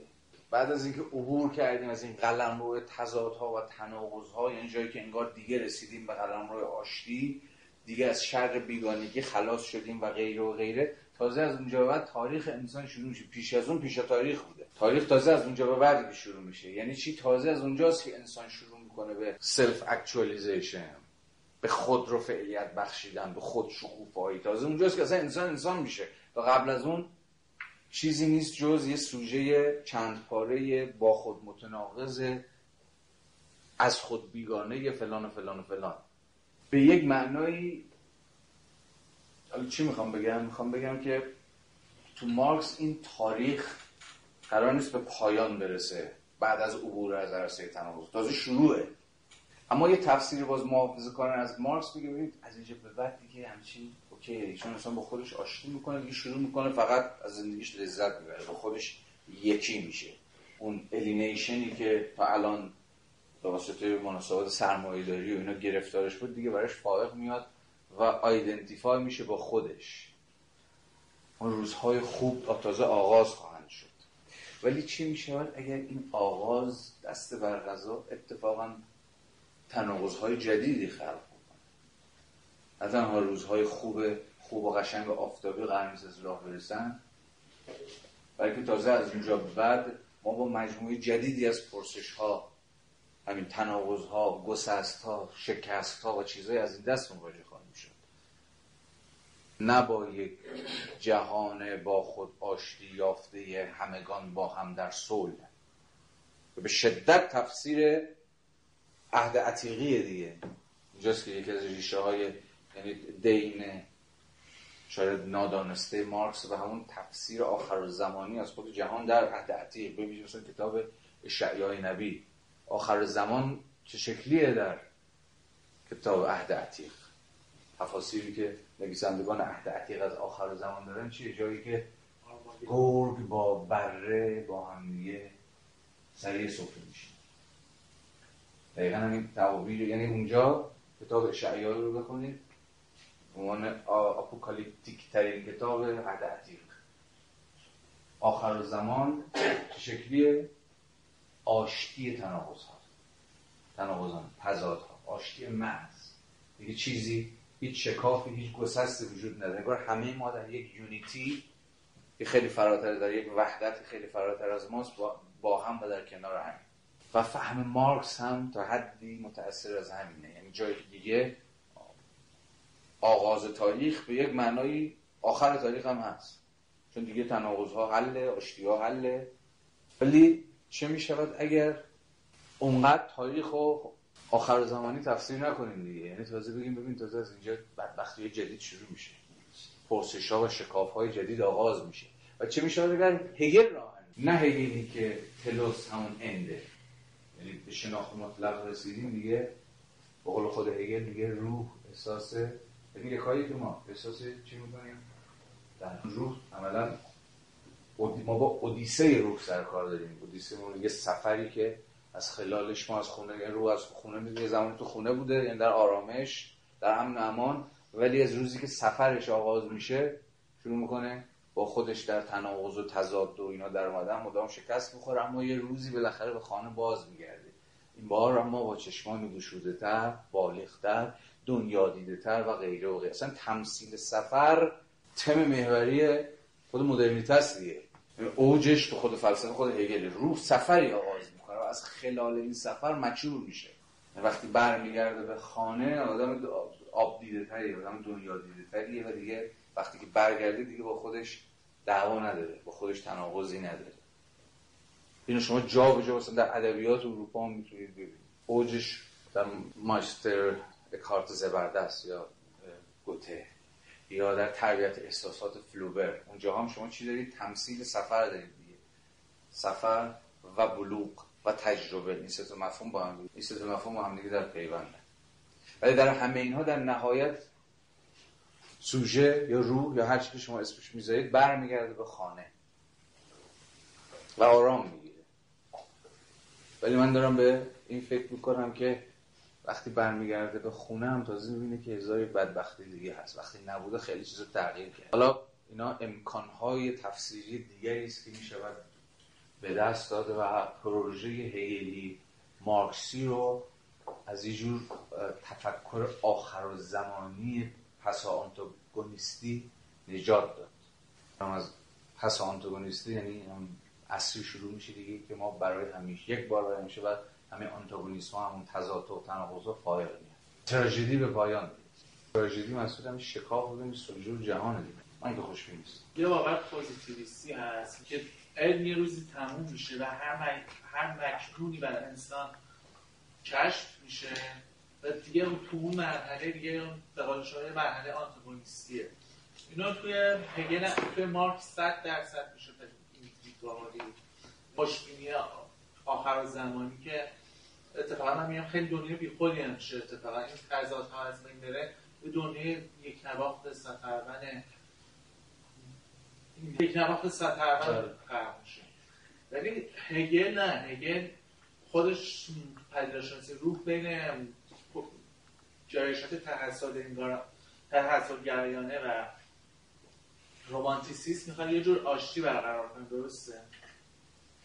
آره دیگه تفسیری که من کردم عملا چنین یعنی تفسیر به پایان تاریخی دیگه دیگه همه چیز گل و بلو می‌شد تموم میشه اعتقاد نداره. در واقع یه اتفاقا آغاز سفر. تو پیدارشناسی دیگه ولی بعد از پیدارشناسی نه. نظر بگو. چی؟ سفر می‌گفتن. نمی‌دونم چیه ولی اگه هگل بود می‌گفت این جور زایدگایست دیگه روح زمانه است. روح زمانه ای که داره همه رو همگان در اون این روح زمانه دارن سیر می‌کنن. اصلا خود مفهوم مچوریتی خود مفهوم از اون فوق داده مفهوم درخشان یعنی باش بتونه کل تاریخ مدرنیتر توضیح بدید اصلا مدرنیته یعنی دفاع از بلوک روشنگری یعنی دفاع از بلوک نقد اتوریته ها یعنی شجاعت ایستادن بر پای خود. یعنی خروج آدمی از کودکی به تقصیر خیشتن خود. به این معنی شما نمی‌دونم چجوری پروژه روشن فکری رو می‌توان بدونه و منهای روشنگری پیش بود یه ورژن عقب افتاده یه بدبخت مفتزهی که ما در ایران داریم. یعنی روشن فکری که بازم خودشون نماینده منتقد. چیزای روشنگری یعنی منتقدین روشنگری. تو ورژن پس استعماری و مزخرفات همینه. ما ما اصلا به سنتی نیاز داریم که با شجاعت بتونه اتفاقا در زمانی که مدرنیته و روشنگری از همه سو دارن می‌خورن وایسه و از روشنگری دقیقا به معنای کانتی اگلی کلمه مسئول دفاع از بلو آزادی دفاع بکنه. حالا بیانی هم دادن ولی آره که حالا چجوری این ترکشاش می‌رسه و همه جا خودشون نشون میده نکته ایست اصلا فکر کردن به نبود خودش غیر عقلانیه. یعنی با ارجاع به وجود متعین اصلا تعیین شدگیش به دست میاره. اونجایی که نفت نباشه اصلا وجودی یک دستتون برای که مال برای باشه اینا نفت شدگیشون توسط شیء یعنی ویژگی که داره تولید بودن تو می‌تونه عقلانی باشه وجودش این جهان که چیزی نه خالی از ویژگی ها خالی از جزئیات ها می‌فهمم این مسیره که گفتی. البته هگل وقتی داره از ابسولوت حرف می‌زنه از مطلق داره حرف می‌زنه از این حرف نمی‌زنه که در مطلق جهان. بی تعین میشه یعنی همه تعین های خودش رو از دست میده کلیت از مجرای نفی تعین ها اتفاق نمیفته تو مطلق همه تلاش هگل اینه که در مطلق اتفاقا تعین ها یا اینجا به زبان ما کسرت ها همون تفاوت ها همون جزئیات ها به رقم حفظ همین خاص بودگی خودشون جزئیات خودشون تعین خودشون با هم تو وضعیت آشتی یافته باشن آیا این اساسا ممکنه؟ آیا وقتی اصلا شما تعین داری خود به خود نفی نداری؟ داری اینو میگی جمله ملهم از اسپینوزایی که هگل خیلی دوست داشت هر تعینی نفی است. آیا می‌تواند هر تعینی نف نباشه؟ یعنی اتفاقا تعین ها کنار همدیگه در یک وضعیت آشتی ای زندگی بکنن؟ اساسا چنین چیزی ممکن هست؟ همه پروژه هگل این نشون بده چنین چیزی ممکنه. چه توی معرفت شناسیش و پیدا شناسی روح چه توی متافیزیکش تو منطق چه توی حالا اینجا در بحث ما چه در سیاستش. تعیون ها در حوزه سیاسی میشه چی؟ میشه من تو این فرد. من فردم یه تعیون خاص دارم determination. شما فرد یه determination خاص داری ولی چه می‌شود که determination من تو رو نفی نمی‌کنه؟ ما به مرحله چی می‌رسیم؟ recognition. سیاسی یعنی بازشناسی یعنی یعنی یکی از مفاهیمی که به شکل متأخر هگل خوندن همین دیگه. هگل به مثابه متفکر recognition.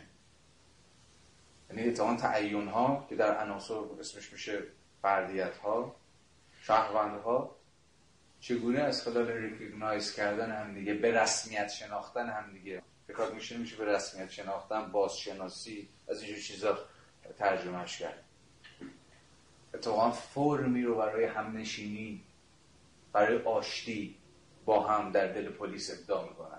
همه یه تلاش یه دقیقا همینه که اینو نشون بده. تحت چه شرایطی تعین ها نه تنها همدیگر نفی نمی‌کنن که همدیگر باز می‌شناسن.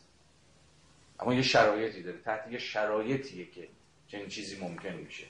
هر تعیونی نه تنها تعیون باقی میمونه یعنی من حتی من باقی میمونم بلکه خودم رو در یک چیزی گندهتر فراتر کلانتر از خودم باز می‌شناسم. یعنی همون جامعه مسابقه کل.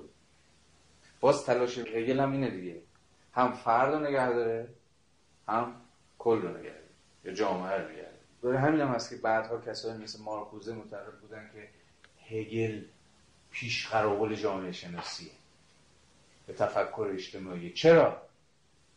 چون کل پرابلم جامعه شناسی هم همینه دیگه. جامعه شناسی باید بتونه توضیح بده چجوری هم فرد ممکنه هم جامعه. چجوری هم فردیت ها وجود دارن و سوسایتی از هول وجود داره. همزمان هم وجود داره. همزمان هم فرد هست هم جامعه هست. چجوری باید این دوتا با هم همین آشتی داد که یکی به ضرر اون یکی محو نشه حذف نشه؟ نه فردیت اونقدر بال بگیره که جامعه به مثابه کل تهدید بشه. هگل فکر می‌کرد این خطر لیبرالیزمه. لیبرالیزم آنجایی که حق فردیت ها به پیگیری self-interest هاشون رو به رسمیت می‌شناسه like داره. ولی اونجایی که لیبرالیزم چیزی رو تعریف نمی‌کنه برای اینکه این جزئیات ها به هم گره بخورن و یک whole یک کل رو تشکیل بدن اونجاست که هگل منتقد جدی لیبرالیزم باقی اما این قطب دیگه هم داره. اگه جامعه خیلی گنده بشه یا دولت خیلی گنده بشه اما امر کلی اونقدر گنده بشه که فردیت ها رو ببلعه در خودش و هضم بکنه که این میشه همون سنت محافظه کاری. با version های مختلف خودش که سرش بحث خواهیم کرد. اینجا هم هگل اینجا هم یه خطر هست. یعنی همه تلاش هگل اینه که این between حرکت کنه. یعنی در میان وسط نه همین دارم میگم این between. در میان. نه و حد وسط مثلا حد وسط ارسطویی منظورش نیست که. اعتدال نه اینور نه. این ویترین چجوری میشه بود؟ چجوری نغلتید به قطب فردیتگرایی محض نقلتید به قطب کلیت باوری محض. چجوری هم لیبرالیزم رو نگه داشت هم محافظه کاری رو. این چقدر ممکنه؟ این چنان که گفتم به یک معنای کل پروژه جامعه و نکته بامزه اینه که در به حال ترین پدر جامعه شناسی چون جامعه پدر مادر زیاد داره. ولی مشروع ترینش دورکیم هم پروژه همینه. دورکیم رو با هگل خوند. اصلا پروژه دورکیمی رو باید هگلی فهمید. بدون اینکه آقای دورکیم مثلا عنایتی به عنایت خاصی به هگل داشته باشه. یکی دو جا اسم ازش میاره ولی جا نگفته. بیشتر دین مستقیمش به پروژه نوکانتیانیزم تا مثلا هگل. ولی چیزی پرابلمش پرابلم هگلیه. یعنی هم یعنی هم فرد نگه داره ولی جامعه هم نگه داره. هر دو تا اینا. این امروز هم مسئله ماست. همین امروزی هم که ما اینجا نشستیم. هنوز بازم برای همینه که یه دعوی یه شاهد دیگه برای درستی این دعوی که می‌تونم اقامه بکنم به معاصر بودن آقای هگل برای زمان ما دقیقا دست گذاشتن رو همین پرابلم این پرابلم هنوز هم داریم.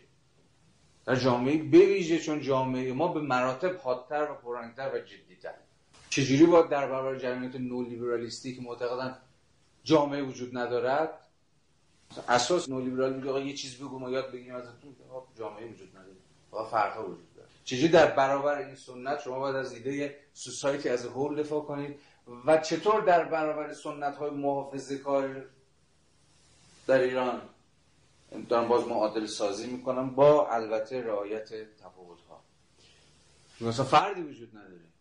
فقط کل هست فقط دولت هست فقط سنت هست فقط دین هست. چه هر چیزی هر چیزی نماینده رو مثلا کل مسئله ما پیوند برقرار کردن بینه همین این این بیتوین وایسادنه. چه جامعه ای می‌تونه این دوتا رو آشتی بده؟ هم حق رو نگه داره هم وظیفه رو. هم آزادی رو نگه داره هم اطاعت رو. هم اراده رو نگه داره هم خدایانی رو نگه داره هم این طرف. الزام رو و ضرورت رو. آیا اصلا چنین جامعه ممکنه؟ کدام فرم سیاسی می‌تونه بین اینا پیوند برقرار کنه؟ آیا دموکراسی؟ آیا دموکراسی؟ سوالی دارم میگم. آیا دموکراسی هم فرم سیاسی نیست که می‌تونه تا داره یعنی هم کلی هم جزئیات ها جزئی باقی مونه هم تعیین ها تعیین خودشون رو نگه دارن هاشون تعیین خودشون رو واگذار کنن و هم جامعه در مقام کل باقی مونه اینا سوالاتی است. و فکر می‌کنم که از مجرای خواندن هگل می‌تونیم به این پرابلم ها فکر کنیم. مستقل از اینکه با پروژه آقای هگل موافق باشیم یا نباشیم. پس مسئله اصلی یا تلاشی که با هم دیگه باید بکنیم خانش پرابلماتیک هگله. یعنی خانش که هی این پرابلم رو هی بیاره بالا هی زندش کنه هی زندش کنه. نه اینکه اون هگل گفت خب هی مدام باید ببینیم که این, هی زیر سوال ببریم هی پرسش کنیم از این پرابلم تا بتوان به گستره وسیعتری از این داستان اندیشید. خب اجازه بدید یه گام دیگه برداریم. بحث دومی که می‌خوام مطرح بکنم یه در واقع مرور تکوین تاریخی خود عناصر یعنی از حیث تاریخی عناصر چجوری شکل گرفت و چجوری نوشته شد بحث مهمی هم هست. و در واقع یه جورایی عناصر رو contextualize می‌کنه. یعنی عناصر رو می‌ذاره تو اون بستر و زمینه تاریخی تکوینش اول بار در سال 1816 یعنی زمان هگل 46 سالشه رؤوس مطالبی که بعدها در کتاب عناصر شکل شسته رفته و پخته خودش رو پیدا می‌کنه.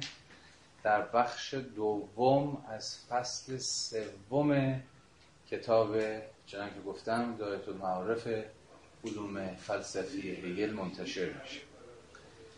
کتاب دایت المعارف چنان که از اسمش هم پیداست قرار بوده که شاکله کلی نظام هگلی رو ترسیم هگل سودای این رو داشت که همه دانشهای ممکن رو به یک معنای در سیستم خودش یعنی در نظام فلسفی خودش کتاب دایت المعارف قرار بود ترسیم کنندش باشه بگنجونه ادغام بکنه. اسم انسیکلوپدیا هم گویا همین دیگه. دایرت المعارف. حتی توی ترجمه فارسیش هم این تنین در برگیرندگی توش هست دیگه. یعنی همه معارف همه دانش ها در این نظام در این سیستم به یک معنایی گنجانده شده. یه جور, می... یه جور امپریالیزم حالا نه کلمه ترسناک از امپریالیزم یه جور امپریالیزم knowledge. امپریالیستی شدن knowledge. یعنی امپریالیزم یه جور گسترش طلبی محض.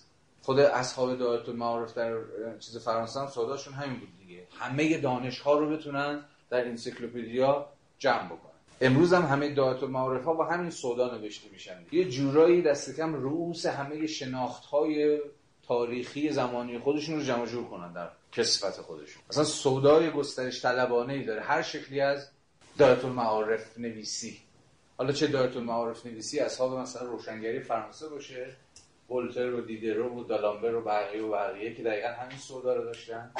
همین معارف زمانی خودشون رو به یک معنی جمع کنن. هم اوج این سودا در پروژه دایت المعارف هگل خودش رو نشون یعنی هگل در دایت المعارف علوم فلسفیش که بعدها 1816 در یک جلد منتشر شد. ولی بعدها هگل هر چقدر که بیشتر رفت شرق و بست بیشتری به کتاب دایت المعارفش داد و در نهایت ورژن نهایی دایت المعارف کتاب امروز سه جلدی است. جلد اول اختصاص داره به چی؟ همین. این جلد اول دایت المعارف. چون منطق صغیر. میشه جلد اول دایت المعارف یا همون علم منطق. که باز خودش سه تا زیربخش داره دیگه. دکترین اصلی دکترین ذات و دکترین مفهوم. حالا باز خود اینها هم باز به سگانه های دیگری تقسیم میشن. فصل دوم یا کتاب دوم دایت معارف چیه؟ علم طبیعت science of nature یا philosophy of nature که مهجورترین بخش نظام هگلیه که باز خودش سه تا بخش داره دیگه. چی بخش مکانیک فیزیک و ارگانیک ارگانیزم یا همون شیمی. اونجا هگل داره راجع مفهوم nature می فلسفه زیر این سه تا مفهوم. ولی در واقع کتاب سوم چیه؟ Science of Spirit. Philosophy of Spirit. فلسفه روح. فلسفه یا علم روح. یعنی منطق طبیعت و روح. هر ستا اینها مومنت های حواستون بازم باشه. طرح کلی یا اون نظام فلسفی هگل حالا فلسفه روح هم باز خودش سه تا بخش داره. Subjective spirit objective spirit و spirit. اما روح ذهنی مثلا پیدارشناسی اینجاست پیدارشناسی روح بخش اول از باز خود subjective spirit هم چرا همه اینا خودشون هم سه تا بخش بخش اولش انسان شناسی روانشناسی و پیدارشناسی پیدارشناسی بس میشه بخش سوم. از فصل اول از کتاب سوم. philosophy of spirit کتاب سوم بود دیگه. خودش سه تا بخش می‌شد. subjective spirit سه تا بخش می‌شد. انسان شناسی روانشناسی پیدارشناسی پیدارشناسی سومی از اولی از سومی. یعنی نظام سه‌گانه هگلی می‌خوام بگم چقدر یعنی پیدارشناسی رو شما دارید می‌خونید باید حواستون باشه. در طرح معمارانه هگل که در دایت المعارف ترسیم شده کجا وایسادید؟ خیلی نکته مهمه. که راهتون رو من کجا نظام هگلی وایسادید خیلی نکته مهمیه. یعنی هر یک از دقایق فلسفی هگل شما بدونید کجا باید بگذارید. کجا این نظام ایستاده بخش دوم objective spirit ما توی objective spirit یعنی فلسفه سیاسی هگل بخشی از روح عینی. یعنی چی؟ Objective spirit جایی که روح عینیت پیدا می‌کنه دیگه. یعنی میاد کجا؟ قلمروش چی میشه؟ تاریخ. تاریخ قلمروی objectification عینیت یابی. یعنی روح از خودش میاد بیرون تعین پیدا می‌کنه objectify میشه عینی میشه در تاریخ. این همان فلسفه سیاسی چنان که دیدیم و در این حال فلسفه تاریخ هگلی که باز خودش سه تا moment داره. که همان سه moment ی که حالا ما در کتاب عناصر باهاش سر و کار خواهیم داشت. right حق morality و ethical life یا همون Sittlichkeit اینا میشه سه تا moment. فصل دوم از کتاب سوم روح عینی. ما اینجاییم.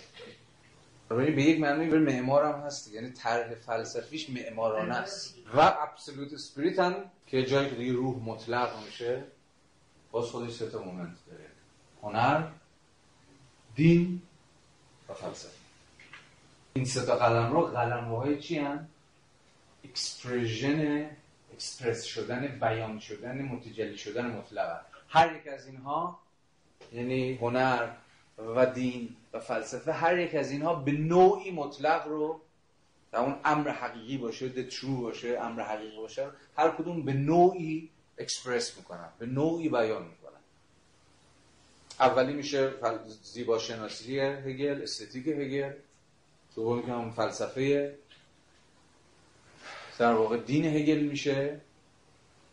و خود فلسفه در نهایت همان ابسولوت نالجه همون شناخت مطلقه. پس تا جایی که به این طرح معمارانه هگل مربوط میشه ما الان می‌دونیم که کجا ایستادیم. وقتی داریم از فلسفه سیاسی هگل حرف می‌زنیم داریم از مومنت روح عینی سخن میگیم. یعنی آن جایی که روح به خودش در قلم روی تاریخ تعین میبخشه خودش رو objectify می‌کنه. یعنی چی؟ قلمروی خود جامعه. درون اینجا درون قلمروی society هستیم. هر چقدر که در این سه moment از روح عینی پیشتر میایم مفهوم جامعه مفهوم زندگی اجتماعی برامون انضمامی تر میشه. قلمروی right پس اسم دقیقش از abstract right یعنی حق انتزاعی. حالا خواهیم دید وقتی وارد خواندنش میشیم وقتی داره هگل از حق انتزاعی حرف می‌زنه هنوز انگار که این حق هنوز social نیست. انتزاعی abstract ه هر چقدر که میایم جلوتر پروژه هگل اینه دیگه حرکت از انتزاعی به انضمامی همون روند progressive رو که صحبتش کرده ببین progress چیه؟ امر انتزاعی امر عام امر بدون تعین. هی مدام داره تعین مندتر میشه داره انضمامی تر میشه داره واقعی تر میشه داره ملموس تر میشه. اینجا در بحث ما داره اجتماعی تر میشه. وقتی از abstract وارد morality میشیم یک گام به سمت انضمامیت حرکت می‌کنه و وقتی از morality وارد قلمروی Sittlichkeit یا ethical life میشیم یه خیلی ترجمهش می‌کنن که حالا بر سر ترجمهش هم بحث خواهیم کرد. social life که میشیم دیگه کاملا قلمروی sociality واقعی و عینی و ملموس میشه. به یک معنایی اگر بخوایم معادل سازی کنیم با پیدارشناسی اینجا روح یا همان آگاهی وارد چه قلمروی میشه؟ معادل سازی بکنیم با پیدارشناسی روح. کجا در پیدارشناسی روح آگاهی از خودش خارج میشه و با یه دیگری مواجه میشه و به این معنا اساسا قدم می‌ذاره درون social life. نبرد ارباب و برده دیگه. مثلا اونجا یک آگاهی با یک آگاهی دیگه برای بار اول مواجه میشه. یعنی دیگه آگاهی فقط یک آگاهی تنها نیست بلکه یک آگاهی دیگر و یه سوژه دیگر هم در برابر خودش داره. برای همینجاست که این فصل ارباب در واقع یک پاساژی یک transition ی از قلمرو آگاهی و قلمرو خود آگاهی. یعنی consciousness اینجا self-consciousness میشه. یعنی آگاهی میشه آگاهی به خود. اما از مجرای این نکته است. من فقط از مجرای دیگریه که به خودم متوجه میشم. از مجرای دیگری که من برای خودم تبدیل به موضوع میشم. من در آینه یک دیگریه که خودم رو به مسابقه یک سلف باز می‌شناسم. دیگه به سنتی که چه در روانشناسی چه در جامعه شناسی دست بر همین نکته گذاشتن دیگه لازم نیست اشاره بکنیم. در روانشناسی بچه‌ای که روانشناسی می‌خونن می‌دونید به قدر کافی حالا نه فقط تفسیر لزوما لاکانی بلکه اساسا دیگر تفاسیر هم تفاسیر روانشناسی هم اصلا این سخن گفتن دیگه. یه جور اصلا شکل گرفتن روند پرسونالیتی شخصیت دقیقا از همون جایی که شما با با یه دیگری مواجه میشه حالا حتی شده خودتون به مسابقه دیگری یعنی هم حالا روان لاکانی باشه همون ورود شما به قلم رو خیالی یا قلم روی تصویری اینجوری که من با تصویر خودم به مسابقه دیگری مواجه میشم و دقیقا همونجاست که برای بار نخست تصوری از من بودن خودم به دست میاد یعنی حضور یک دیگری همواره برای شخص شدن شخص پرسن شدن پرسن محوریه حالا بعدا رو در هگل هم دنبال خواهیم کرد و خواهیم دید. جامعه شناسی هم همینه دیگه. این طرح در عناصر خواهیم دید. که چگونه عناصر گام به گام که میاد جلو یا به تعبیر بهتر این بنای معمارانه هگل آجر و آجر میچینه تا بیاد بالا. می‌بینیم از کجا به بعده که در واقع فرد از خلال مواجه شدن با دیگری و دیگران میباید به زندگی خودش سامان بده. یا اساسا فهمی از خودش پیدا می‌کنه و به این معنا وارد جامعه میشه. وارد قلم روی سوشیالیتی میشه.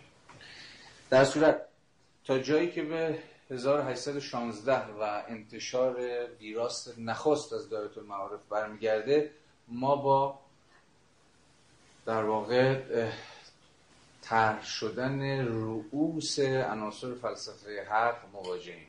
تو بسیار فشرده و بسیار مختصر. مثلا در از 20 صفحه تجاوز نمی‌کرد در ورژن اول. ولی بعدا هر چقدر که در واقع هگل پیشتر رفت و دولت المعارف کامل تر کرد. این بخش هم در واقع شرح و بست در واقع بیشتری پیدا کردن. از سال 1817 هگل شروع می‌کنه درس گفتارهای فلسفه حقش شروع می‌کنه. یعنی به شکل مستقل شروع می‌کنه به درس دادن فلسفی آف رایت و تا پایان عمرش که سال 1831 باشه هفت بار فلسفه حق رو درس میده. و سال 1331 هم که میمیره بنا به روایتی مشغول ارائه آخرین به اصطلاح درس گفتارش از همین عناصر فلسفه حق بود. و حال عجل دوستمون در همین کتاب از راه رسید اما خود کتاب در سال 1819 نوشته میشه و در واقع انتشارش به پایان می‌رسه. و سپرده میشه به ناشر. اما جالب اینه که هگل پس می‌گیره این رو. به دلیل حاکم شدن فضای سانسور و به اصطلاح پروس اون موقع هگل پس می‌گیره تا یه سری تجدید نظرهایی بکنه در کتاب و یه عقب نشینی های تاکتیکی بکنه. و یکی از به حال اسناد رسوایی هگل که خیلی هم بهش ارجاع داده شده همینه. که خیلی از چیزهایی که هگل وارد کرد در نسخه 1819 به نظر میاد که وجود نداشت. در هگل در تجدید نظرهایی که می‌کنه فتیله رو در خیلی از فرازهای کتاب می‌کشه پایین. ولی در نهایت در سال 1821 کتاب منتشر میشه. و از اون هفت بار درس گفتارهایی که هگل ارائه داد برای فلسفه حق سه بارش قبل از انتشار کتاب بود و چهار بارش هم بعد از انتشار کتاب. بعد از اینکه در واقع هگل 1831 میمیره روایت های متفاوتی از درس گفتارهای شفاهیش باقی میمونه. خیلی از شاگردای هگل سر کلاس می نوشتن در واقع درس هگل رو. گویا هگل هم آروم و شمرده حرف می‌زد و می‌شد در واقع گام به گام نوشت. خیلی از درس گفتار هگل رو ما امروز داریم. حتی به انگلیسی هم ترجمه شده. یعنی تحریر هگل نیست. شاگردانش نوشتن و بعدا در واقع منتشر شده. ما الان هفت دفتر از یادداشت های شاگردان هگل از کلاس پیدایش از کلاس عناصر در دست داریم. البته به آلمانی. یکیش فقط به انگلیسی منتشر شده درس گفتار 1819 1820 یعنی درس گفتار یک سال قبل از انتشارش انتشار خود کتاب. ارزم به حضورتون که در نسخه انگلیسی که الان ما در اختیار داریم مهمترین یادداشت های شفاهی یعنی یادداشت های از شفاهیات آقای هگل هم شاملش شده. یعنی یادداشتهایی که برونو گانز برمی داشته که یه شاید بشود گفت مهمترین شاگرد هگل بوده به ویژه در کلاس عناصر و بعدها استاد مارکس بوده برونو گانز.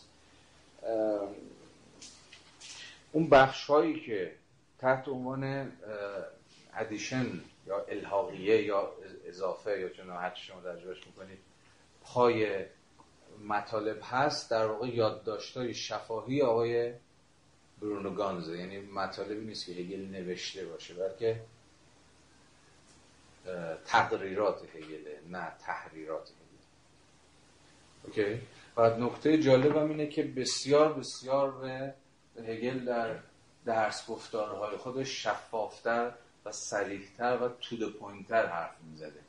خیلی از این edition ها رو که شما بخونید این الحاقیه ها رو که بخونید پیچیدگی های خود متن مکتوب هگل براتون باز میشه. یعنی چیزی که هگل توی متن مکتوب خیلی سربسته و به نظر مبهم و انتزاعی و اینجور چیزا نوشته بوده ناگهان قفلش در این تفاسیر در واقع باز میشه. ولی در نسخه آلمانی که من دارم نسخه خود هگله. یعنی این الحاقیه ها رو نداره. ولی من خیلی هم کم حجم از نسخه در واقع. این نسخه انگلیسیش. ترجمه محمود ایرانی طلب به رغم اینکه ایشون ادعا کرده از متن آلمانی برگردونده ولی واضح و مبرهن است که از این برگردونده. برگردونده و خوشبختانه داره این اضافات رو. و چنان که گفتم بسیار بسیار این اضافات به بحث ما و به روشن شدن منظور هگل جا به جا کمک می‌کنه و ما بهش ارجاع خواهیم خب اینم یه شمه از اون سیر تاریخی نوشته شدن و دست گفتارهای هگل و نسخه های مختلف چاپی که از این کتاب هست چه مقایسه هم کرد چون یه سری جزئیاتی هر بار کم و زیاد می‌کرده هگل در دست خودش. یعنی اگر یه روحیه اسکولاستیک داشته باشید یعنی یه جور پژوهشگری خیلی ملا نوقتی بخواید بکنید کسی که جدی مثلا متخصص عناصر بشه امیدوارم هیچ کدومتون نخواهید این کارو بکنید چون وقت نذارید سر این جزئیات خیلی چیز.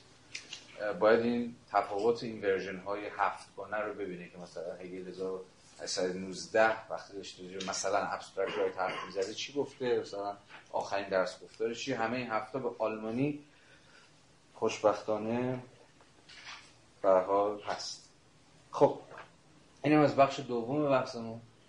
به بخش سوم بحث من اختصاص خواهد داشت به مقدمه ای بر اندیشه های سیاسی هگل پیش از و این برای فهم تحولات تاریخی اندیشه هگل بسیار مهمه.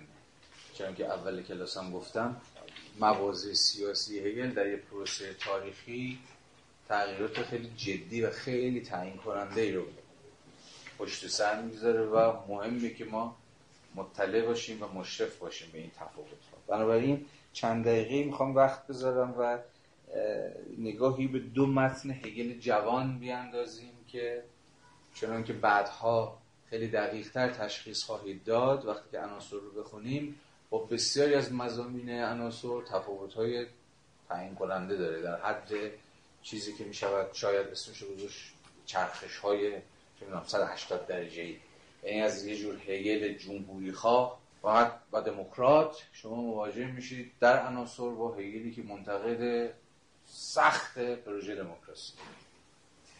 و حالا چرا هگل دموکراسی رو می‌زنه از چه حیث نقدش می‌کنه اینو باید درنگ کنیم. ولی هگل جوان که خوشبختانه دو سه متنش در این کتاب و جاهای دیگه داریم. هگلیست که از مفاهیم مثل مردم مفاهیم مثل اراده عمومی از مفاهیم مثل انتخابات از مفاهیم مثل دموکراسی جمهوری خواهی و چیزهایی از این دست. حتی ژاکوبنیزم و یه حدی دفاع می‌کنه یعنی اون روحیه انقلابی خود انقلاب فرانسه. به دو تا متن می‌خوام ارجاع بدم و فرازهای ازش رو با هم دیگه بخونیم تا دستگیرتون بشه که ماجرا از چه قرار در واقع یک متن برمیگرده به 1797 و متنی که بعدها خیلی مهم شد و در واقع اسمش هم هست کهنترین برنامه نظاممند ایدالیزم آلمانی. The oldest systematic program of German idealism. این متن رو فرانس روزنتوایگ که یه متعله یهودی بود در دهه 1910 زمانی که در کتابخانه های برلین سرگرم یادداشت برداری برای نوشتن کتابی بود که بعدها زیل عنوان هگل و دولت مدرن منتشر شد پیدا کرد. این متن تا دهه تا فکر می‌کنم سال 1912 اشتباه نکنم ناشناخته بود. و تا سالها هم دعوا بود سرش که این نوشته مال کیه. تردید وجود داشت در قبال سه تا سه یار دبستانی. یعنی هولرلین، شلینگ و هگل اینا می‌دونی ستا که بعد هر کدومشون غول های و حال بیشا خودو می‌شدن و راه خودشون رو رفتن در توبینگن در مدرسه دینی توبینگن هم حجره بودن به زبان ما. یعنی سالها با هم زندگی می‌کردن و خیلی از اندیشه هاشون به در جوانی این گفتگو با همدیگه شکل گرفت. متن آشکارا به خط هگله ولی تا مدت ها فکر می‌کردم متن شلینگ نوشته بعد تا یه مدتی تصور برای بود که متن از هولدرلینه. ولی باور نسبتا الان جا افتاده در حال حاضر که ما با هم صحبت می‌کنیم اینه که این متن هگل نوشته خود هگل نوشته. ولی جالب اینه که در مجموع آثار هر ستاشون این متن هست. یعنی در اون collective works مثلا شلینگ و هولدرلین و هگل نگاه بکنید در هر ستا این متن رو می‌بینید. متن دو صفحه بیشتر نیست ولی به شکلی مانیفست گونه نوشته شده و چند که از عنوانش هم پیداست. قرار بوده systematic program باشه. یعنی برنامه سیستماتیکی برای مثلا تعریف کردن مسیر هیدالیزم آلمانی باید طی بکن ما با اجازه شما از سنت رایج تبعیت می‌کنیم و این متن رو متن هگلی تصور می‌کنیم. اگه مجالی بود می‌شد مفصل بحث کرد و من می‌تونستم نشون بدم که چرا من فکر می‌کنم این متن متن هگلیه ولی حالا محل بحث الان نیست. فرازی از این متن به کار بحث امروز ما میاد. من این فراز رو براتون می‌خونم. چند تا ترجمه به فارسی داره. مثلا خشایار دهیمی در اون کتاب فلسفه قاره‌ای که از سایمون پیشلی ترجمه کرد و نشر ماهی زده اونجا ترجمه کرده. به عنوان پیوست اون کتاب. به شکل اینترنتی هم چند تا ترجمه ازش هست. مثلا من می‌دونم که این آقای مسعود ورز مجیدی آفرین. در کتاب ذهنیت و زیبایی شناسی یعنی همون سوبجکتیویته زیبایی شناسی ترجمهش کرده. سید مسعود حسینی که مترجم کارهای فیشته است اگر دیده باشید مترجم بسیار قابلی هم هست. دیدم اخیرا در کانالش متن ترجمه کرده. من از ترجمه یکی دوستانم می‌خونم به نام شاهد عبادپور که اونم از متن آلمانی برگردیم یک فرازش به بحث ما میاد که من خواهم خوند و چند دقیقه با هم راجبش صحبت خواهیم قصد دارم از طریق ایده بشریت نشان دهم. که چون دولت چیزی مکانیکی است لذا هیچ ایده از آن وجود ندارد. همانطور که ایده از یک ماشین ندارد تنها هر آنچه ابژه یا موضوع آزادی است ایده نام دارد. پس باید فراتر از دولت برویم. چون هر دولتی ناگزیر با انسانهای آزاد چون چرخهای کارخانه رفتار می‌کند.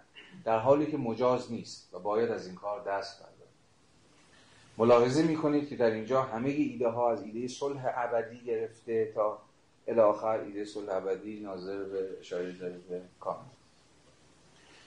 به همه ایده ها از ایده صلح ابدی گرفته تا آخر تنها ایده های فرعی یک ایده برترند ایده برتر؟ ایده آزادی.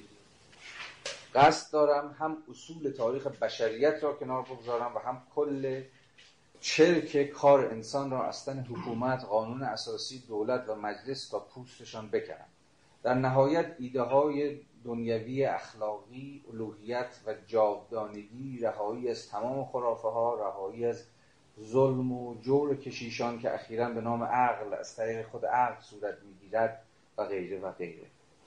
آزادی مطلق همه جانها که مشخصه جهانی عقلانی است. و اینکه نه خدا و, جا و نه جاودانگی را نباید بیرون از خود جست. رنگی که می‌تونید رو این پاره نوشته بکنید خودش بخشی از یه متن چنان که گفتم کلی تر که دو صفحه بیشتر نیست چیه؟ شما کاملا اینجا یه جور روح رومانتیک رو تشخیص می‌دید روح رومانتیکی که دولت رو داره نقد می‌کنه به این دلیل ساده که دولت چیزی مکانیکیه. دولت با افراد به شکل در واقع چرخدنده های خودش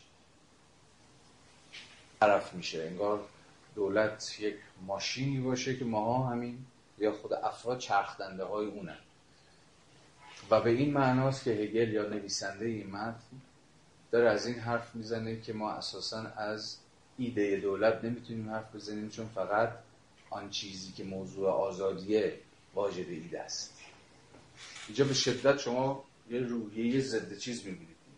روحیه ضد دولت گرایانه می‌بینید. ایده ضد دولت می‌بینید. و در برابر دفاع از چی؟ خود ایندیویدوالیتی خود فردیت. که کاملا با روحیه رومانتیکا هماهنگه. هگل جوان به شدت تحت تاثیر رومانتیک هاست دیگه. البته تا آخر هم متاثر از رومانتیکا باقی میمونه. ولی در دوران جوانی خودش بیشتر از هر کسی. بعدها خواهیم دید که اتفاقا هگل چگونه ایده آزادی رو درون ایده دولت ادغام می‌کنه. یعنی اتفاقا از این حرف می‌زنه که ایده دولت نیز ایده آزادیه برخلاف این تفسیر رومانتیک می‌کنه دولت یه حیولای بیشا خودمه که هم که ما افراد رو ما شهروندان رو می‌خواد زیر دست خودش در واقع له بکنه و هر شکلی از آزادی میباید بیشتر تکلیف خودش رو با دولت یکسره بکنه. شرط تحقق آزادی خلاص شدن از دولت. چون دولت چیزی نیست جز محدود کننده آزادی این روحیه به شدت با روحیه ژاکوبنی انقلاب فرانسه هم همخانه بعدها خواهیم دید که هگل در عناصر چجوری روحیه ژاکوبنیستی رو نقد می‌کنه و چجوری از سنت رومانتیک هم روی برمیگردونه و از خود ایده دولت دفاع می‌کنه. و از این حرف می‌زنه که اگه قرار باشه آزادی هم محقق بشه که قرار محقق بشه فقط زیل و در جوار خود دولت ممکنه. چون دولت نماینده همون کل نماینده عرصه یونیورسالیتیه و اگر هم قرار باشه آزادی وجود داشته باشه باید در پیوند با خود کل باشه. تا به تعبیر دقیقتر فرد باید بتونه فراسوی فرد بودن خودش خودش رو به چیزی کلیتر هم وصف کنه. یا باید خودش رو در خدمت چیزی عالیتر والاتر از خودش هم قرار بده و اون چیزی نیست جز دولت. این هگل متأخره هگل عناصره. ولی چنان که در 1797 می‌بینیم هگل در اینجا چیزی کمتر از خسم قسم خورده دولت نیست. این فوق العاده نکته مهمیه. اما متن دومی که خیلی سریحتر به همین ایده در واقع اشاره می‌کنه مقاله اول این کتابه که در سال 1798 نوشته شده یعنی یک سال بعد از این متنی که الان خوندیم. من فرازهایی از اون رو می‌خونم در هماهنگی با همین ایده که در اینجا ترسیم شده و در تعارض با موازهی که بعدها در عناصر خواهیم دید. مهمترین برنامه سیستماتیک ایدالیزم این اما مقاله است که اردیبیلی ترجمهش کرده رؤسای دادگاه میباید توسط مردم انتخاب شوند خود عنوان گویا به قدر کافی. حتی رؤسای دادگاه هم یه جوان فکر کرد میباید داد یعنی قبه یه قضایی هم میباید ارکانش به دست مردم یا به دست شهروندان انتخاب بشن. یه جور جمهوری خواهی حتی در قبال خود رکن غذایی یک مملکت. البته هگل نه این متن و نه اون متن قبلی رو منتشر نکرد. اگر کسی این کتاب رو داره دارم پاراگراف دوم صفحه 54 رو می‌خونم. رضایت آشتیجویانه از شرایط حاضر ناامیدی و پذیرش منفعلانه تقدیر الهی و فراگیر جای خود را به امید، انتظار و شهامت مواجهه با امر نو داده است. تصور زمانی بهتر و عادلانه‌تر در جانهای بشر دوباره زنده شده است. و شور و اشتیاقی برای رقم زدن سرنوشتی پاکتر و آزادانه‌تر تمام قلبها را متأثر ساخته و آنها را از تن دادن منفعلانه به واقعیت حاضر رویگردان ساخته است. این میل شدید به در هم شکستن موانع بی اهمیت و ناچیز به هر رویدادی و هر بارقی از تغییر امید بسته است.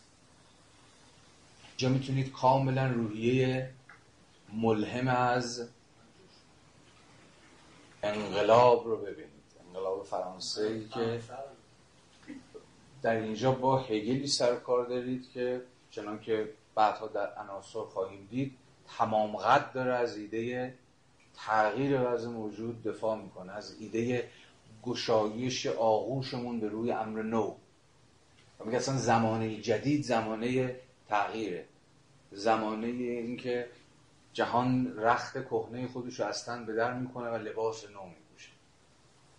اینجاست که هگل تمام قد از خود ایده انقلاب فرانسه هم دفاع می‌کنه. البته وقتی کار به پیداشناسی روح می‌رسه یعنی 1806 دیگه هگل تبدیل شده به منتقد جدی انقلاب فرانسه. البته منتقدی در عین حال همدل و همراه یه قصه ای نقل می‌کنن و میگن که هگل تا آخرین سال زندگی خودش روز پیروزی انقلاب می نوشید یعنی به سلامتی جام رو میورد بالا همراه با دوستان و شاگردان خودش به شکل خیلی آینی یعنی همچنان گرامی می داشت انقلاب فرانسه اما در این حال هم منتقد جدی انقلاب فرانسه هم بود. خواهیم دید چرا و از کجا هگل منتقد انقلاب فرانسه است. ولی یعنی چیز خیلی دوگانه ای داره نسبت به انقلاب دیگه. روی کرد خیلی دوگانه ای داره. از خود مومنت انقلاب دفاع می‌کنه مسابه آغاز عصر جدید. آغاز آفرینش روح از درون خودش. لحظه ای که خود سوژه می‌خواد autonome بشه.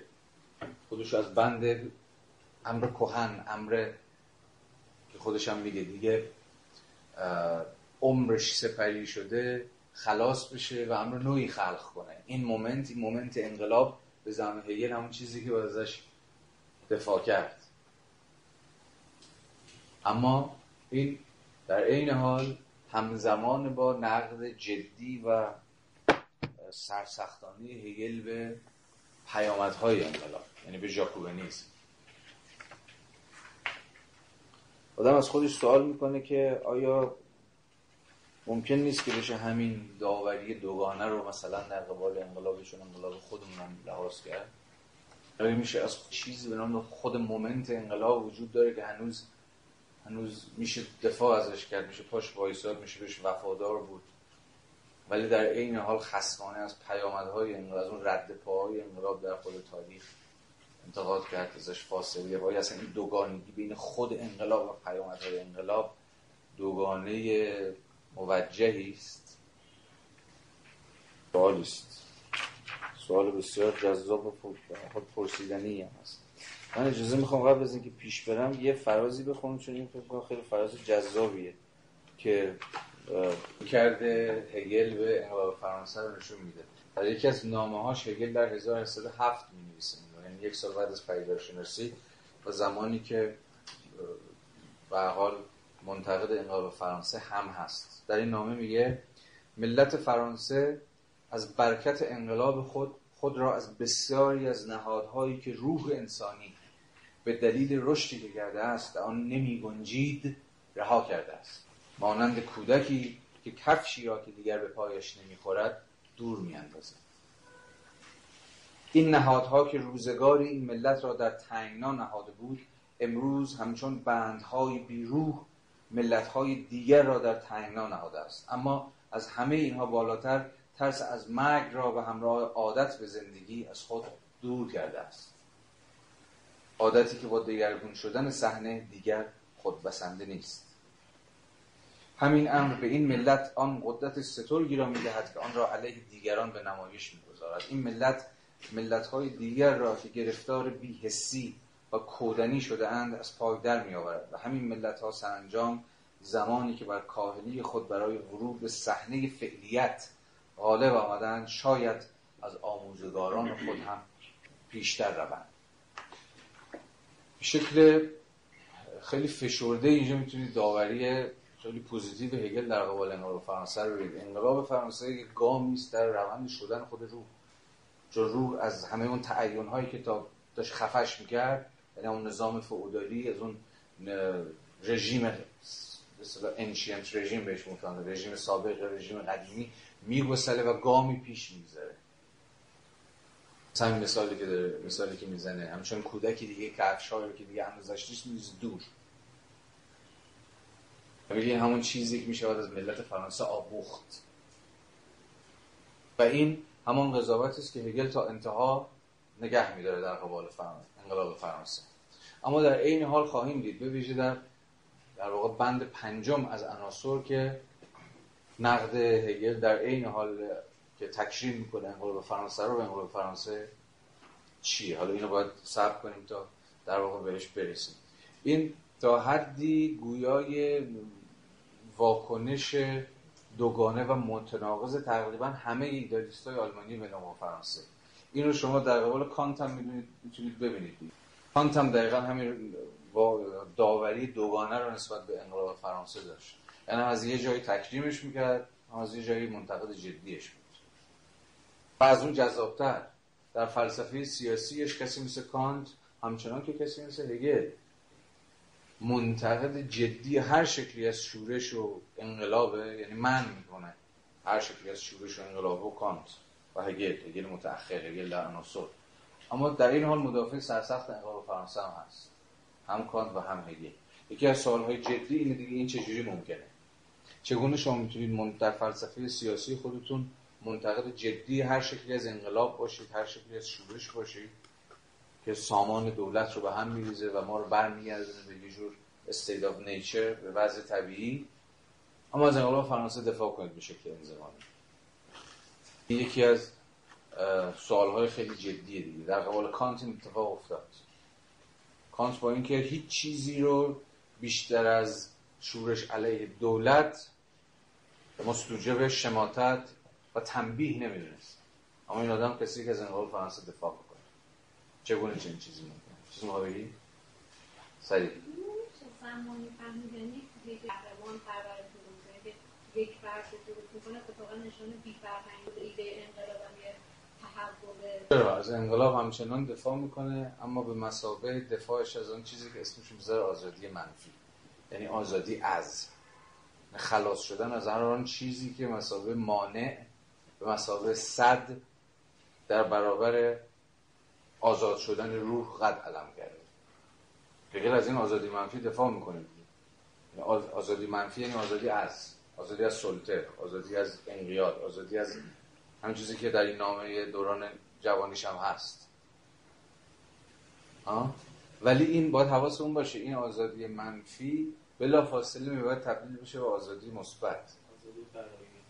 یعنی در این حال که این آزادی آزادی ازه در این حال در گام بعد میباید درست وضع موجود رو نفت می‌کنه. اما میباید چیزی رو به شکل پوزیتیو به جاش وضع کنه. خیلی خیلی نکته مهمیه. خواهیم دید وقتی داریم بندهای چهار پنج و شش عناصر رو می‌خونیم اینجا به این موضوع باز خواهیم گشت.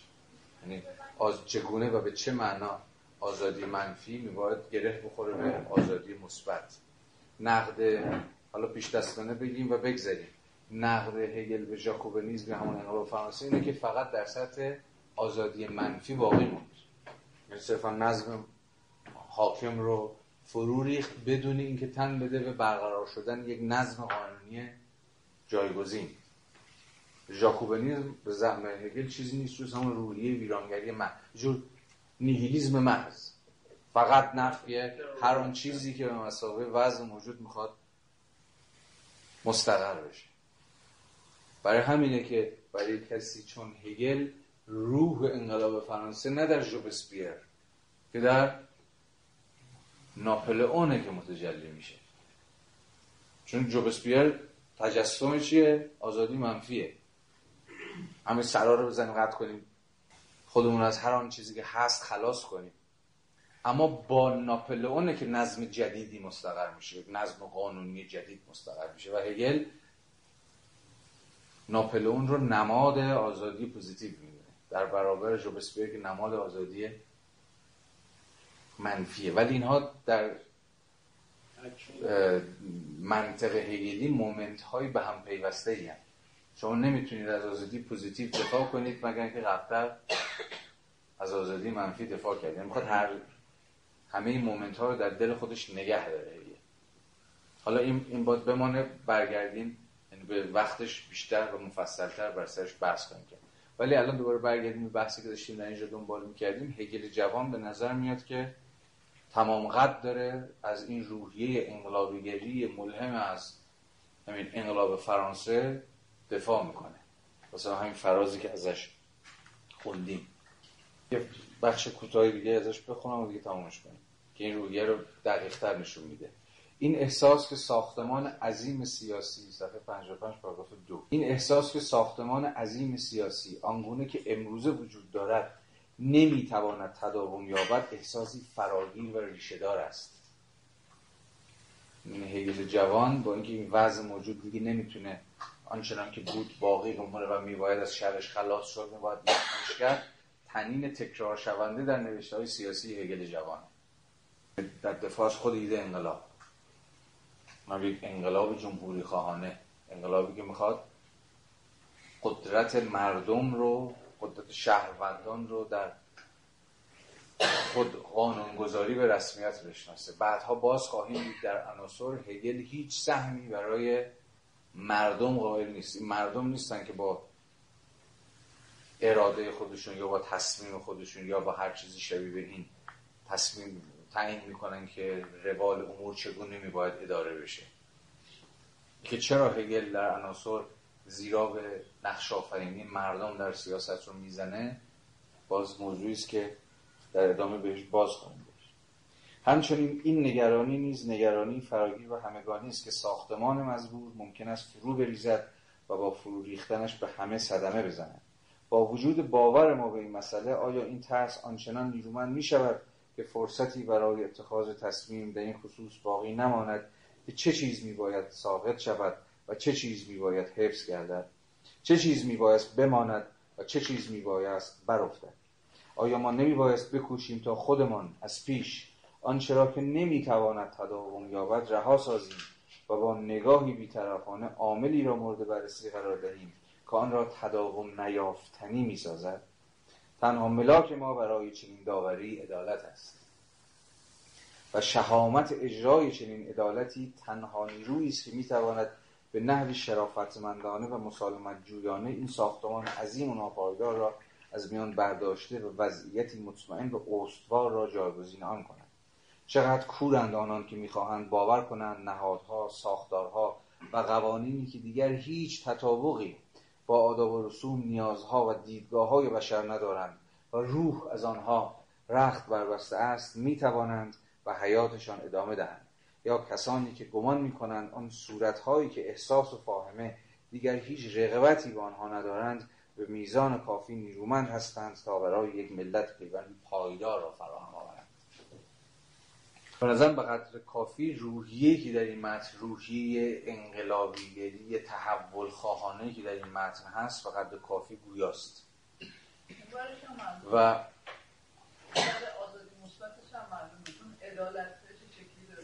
آره حالا پرسش از عدالت رو اینجا هگل گره می‌زنه به پرسش از اینکه چه چیز میباید بماند و چه چیز میباید ساقط شود. یعنی چه چیز دیگه با زمانه حاضر هماهنگ نیست. روح ازش رخت بربسته دیگه تبدیل شده به یک در واقع فرم جامد متسلب که دیگه زندگی درش جریان نداره. میباید تیپا به سر از شرش خلاص شد.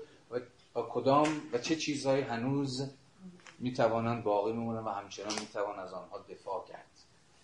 همه دفاع هگل از انقلاب فرانسه همینه که از فرم های متسلب بیروح دل کند تا دوباره فضا رو برای سیلان زندگی بخش دوباره روح فراهم کنه.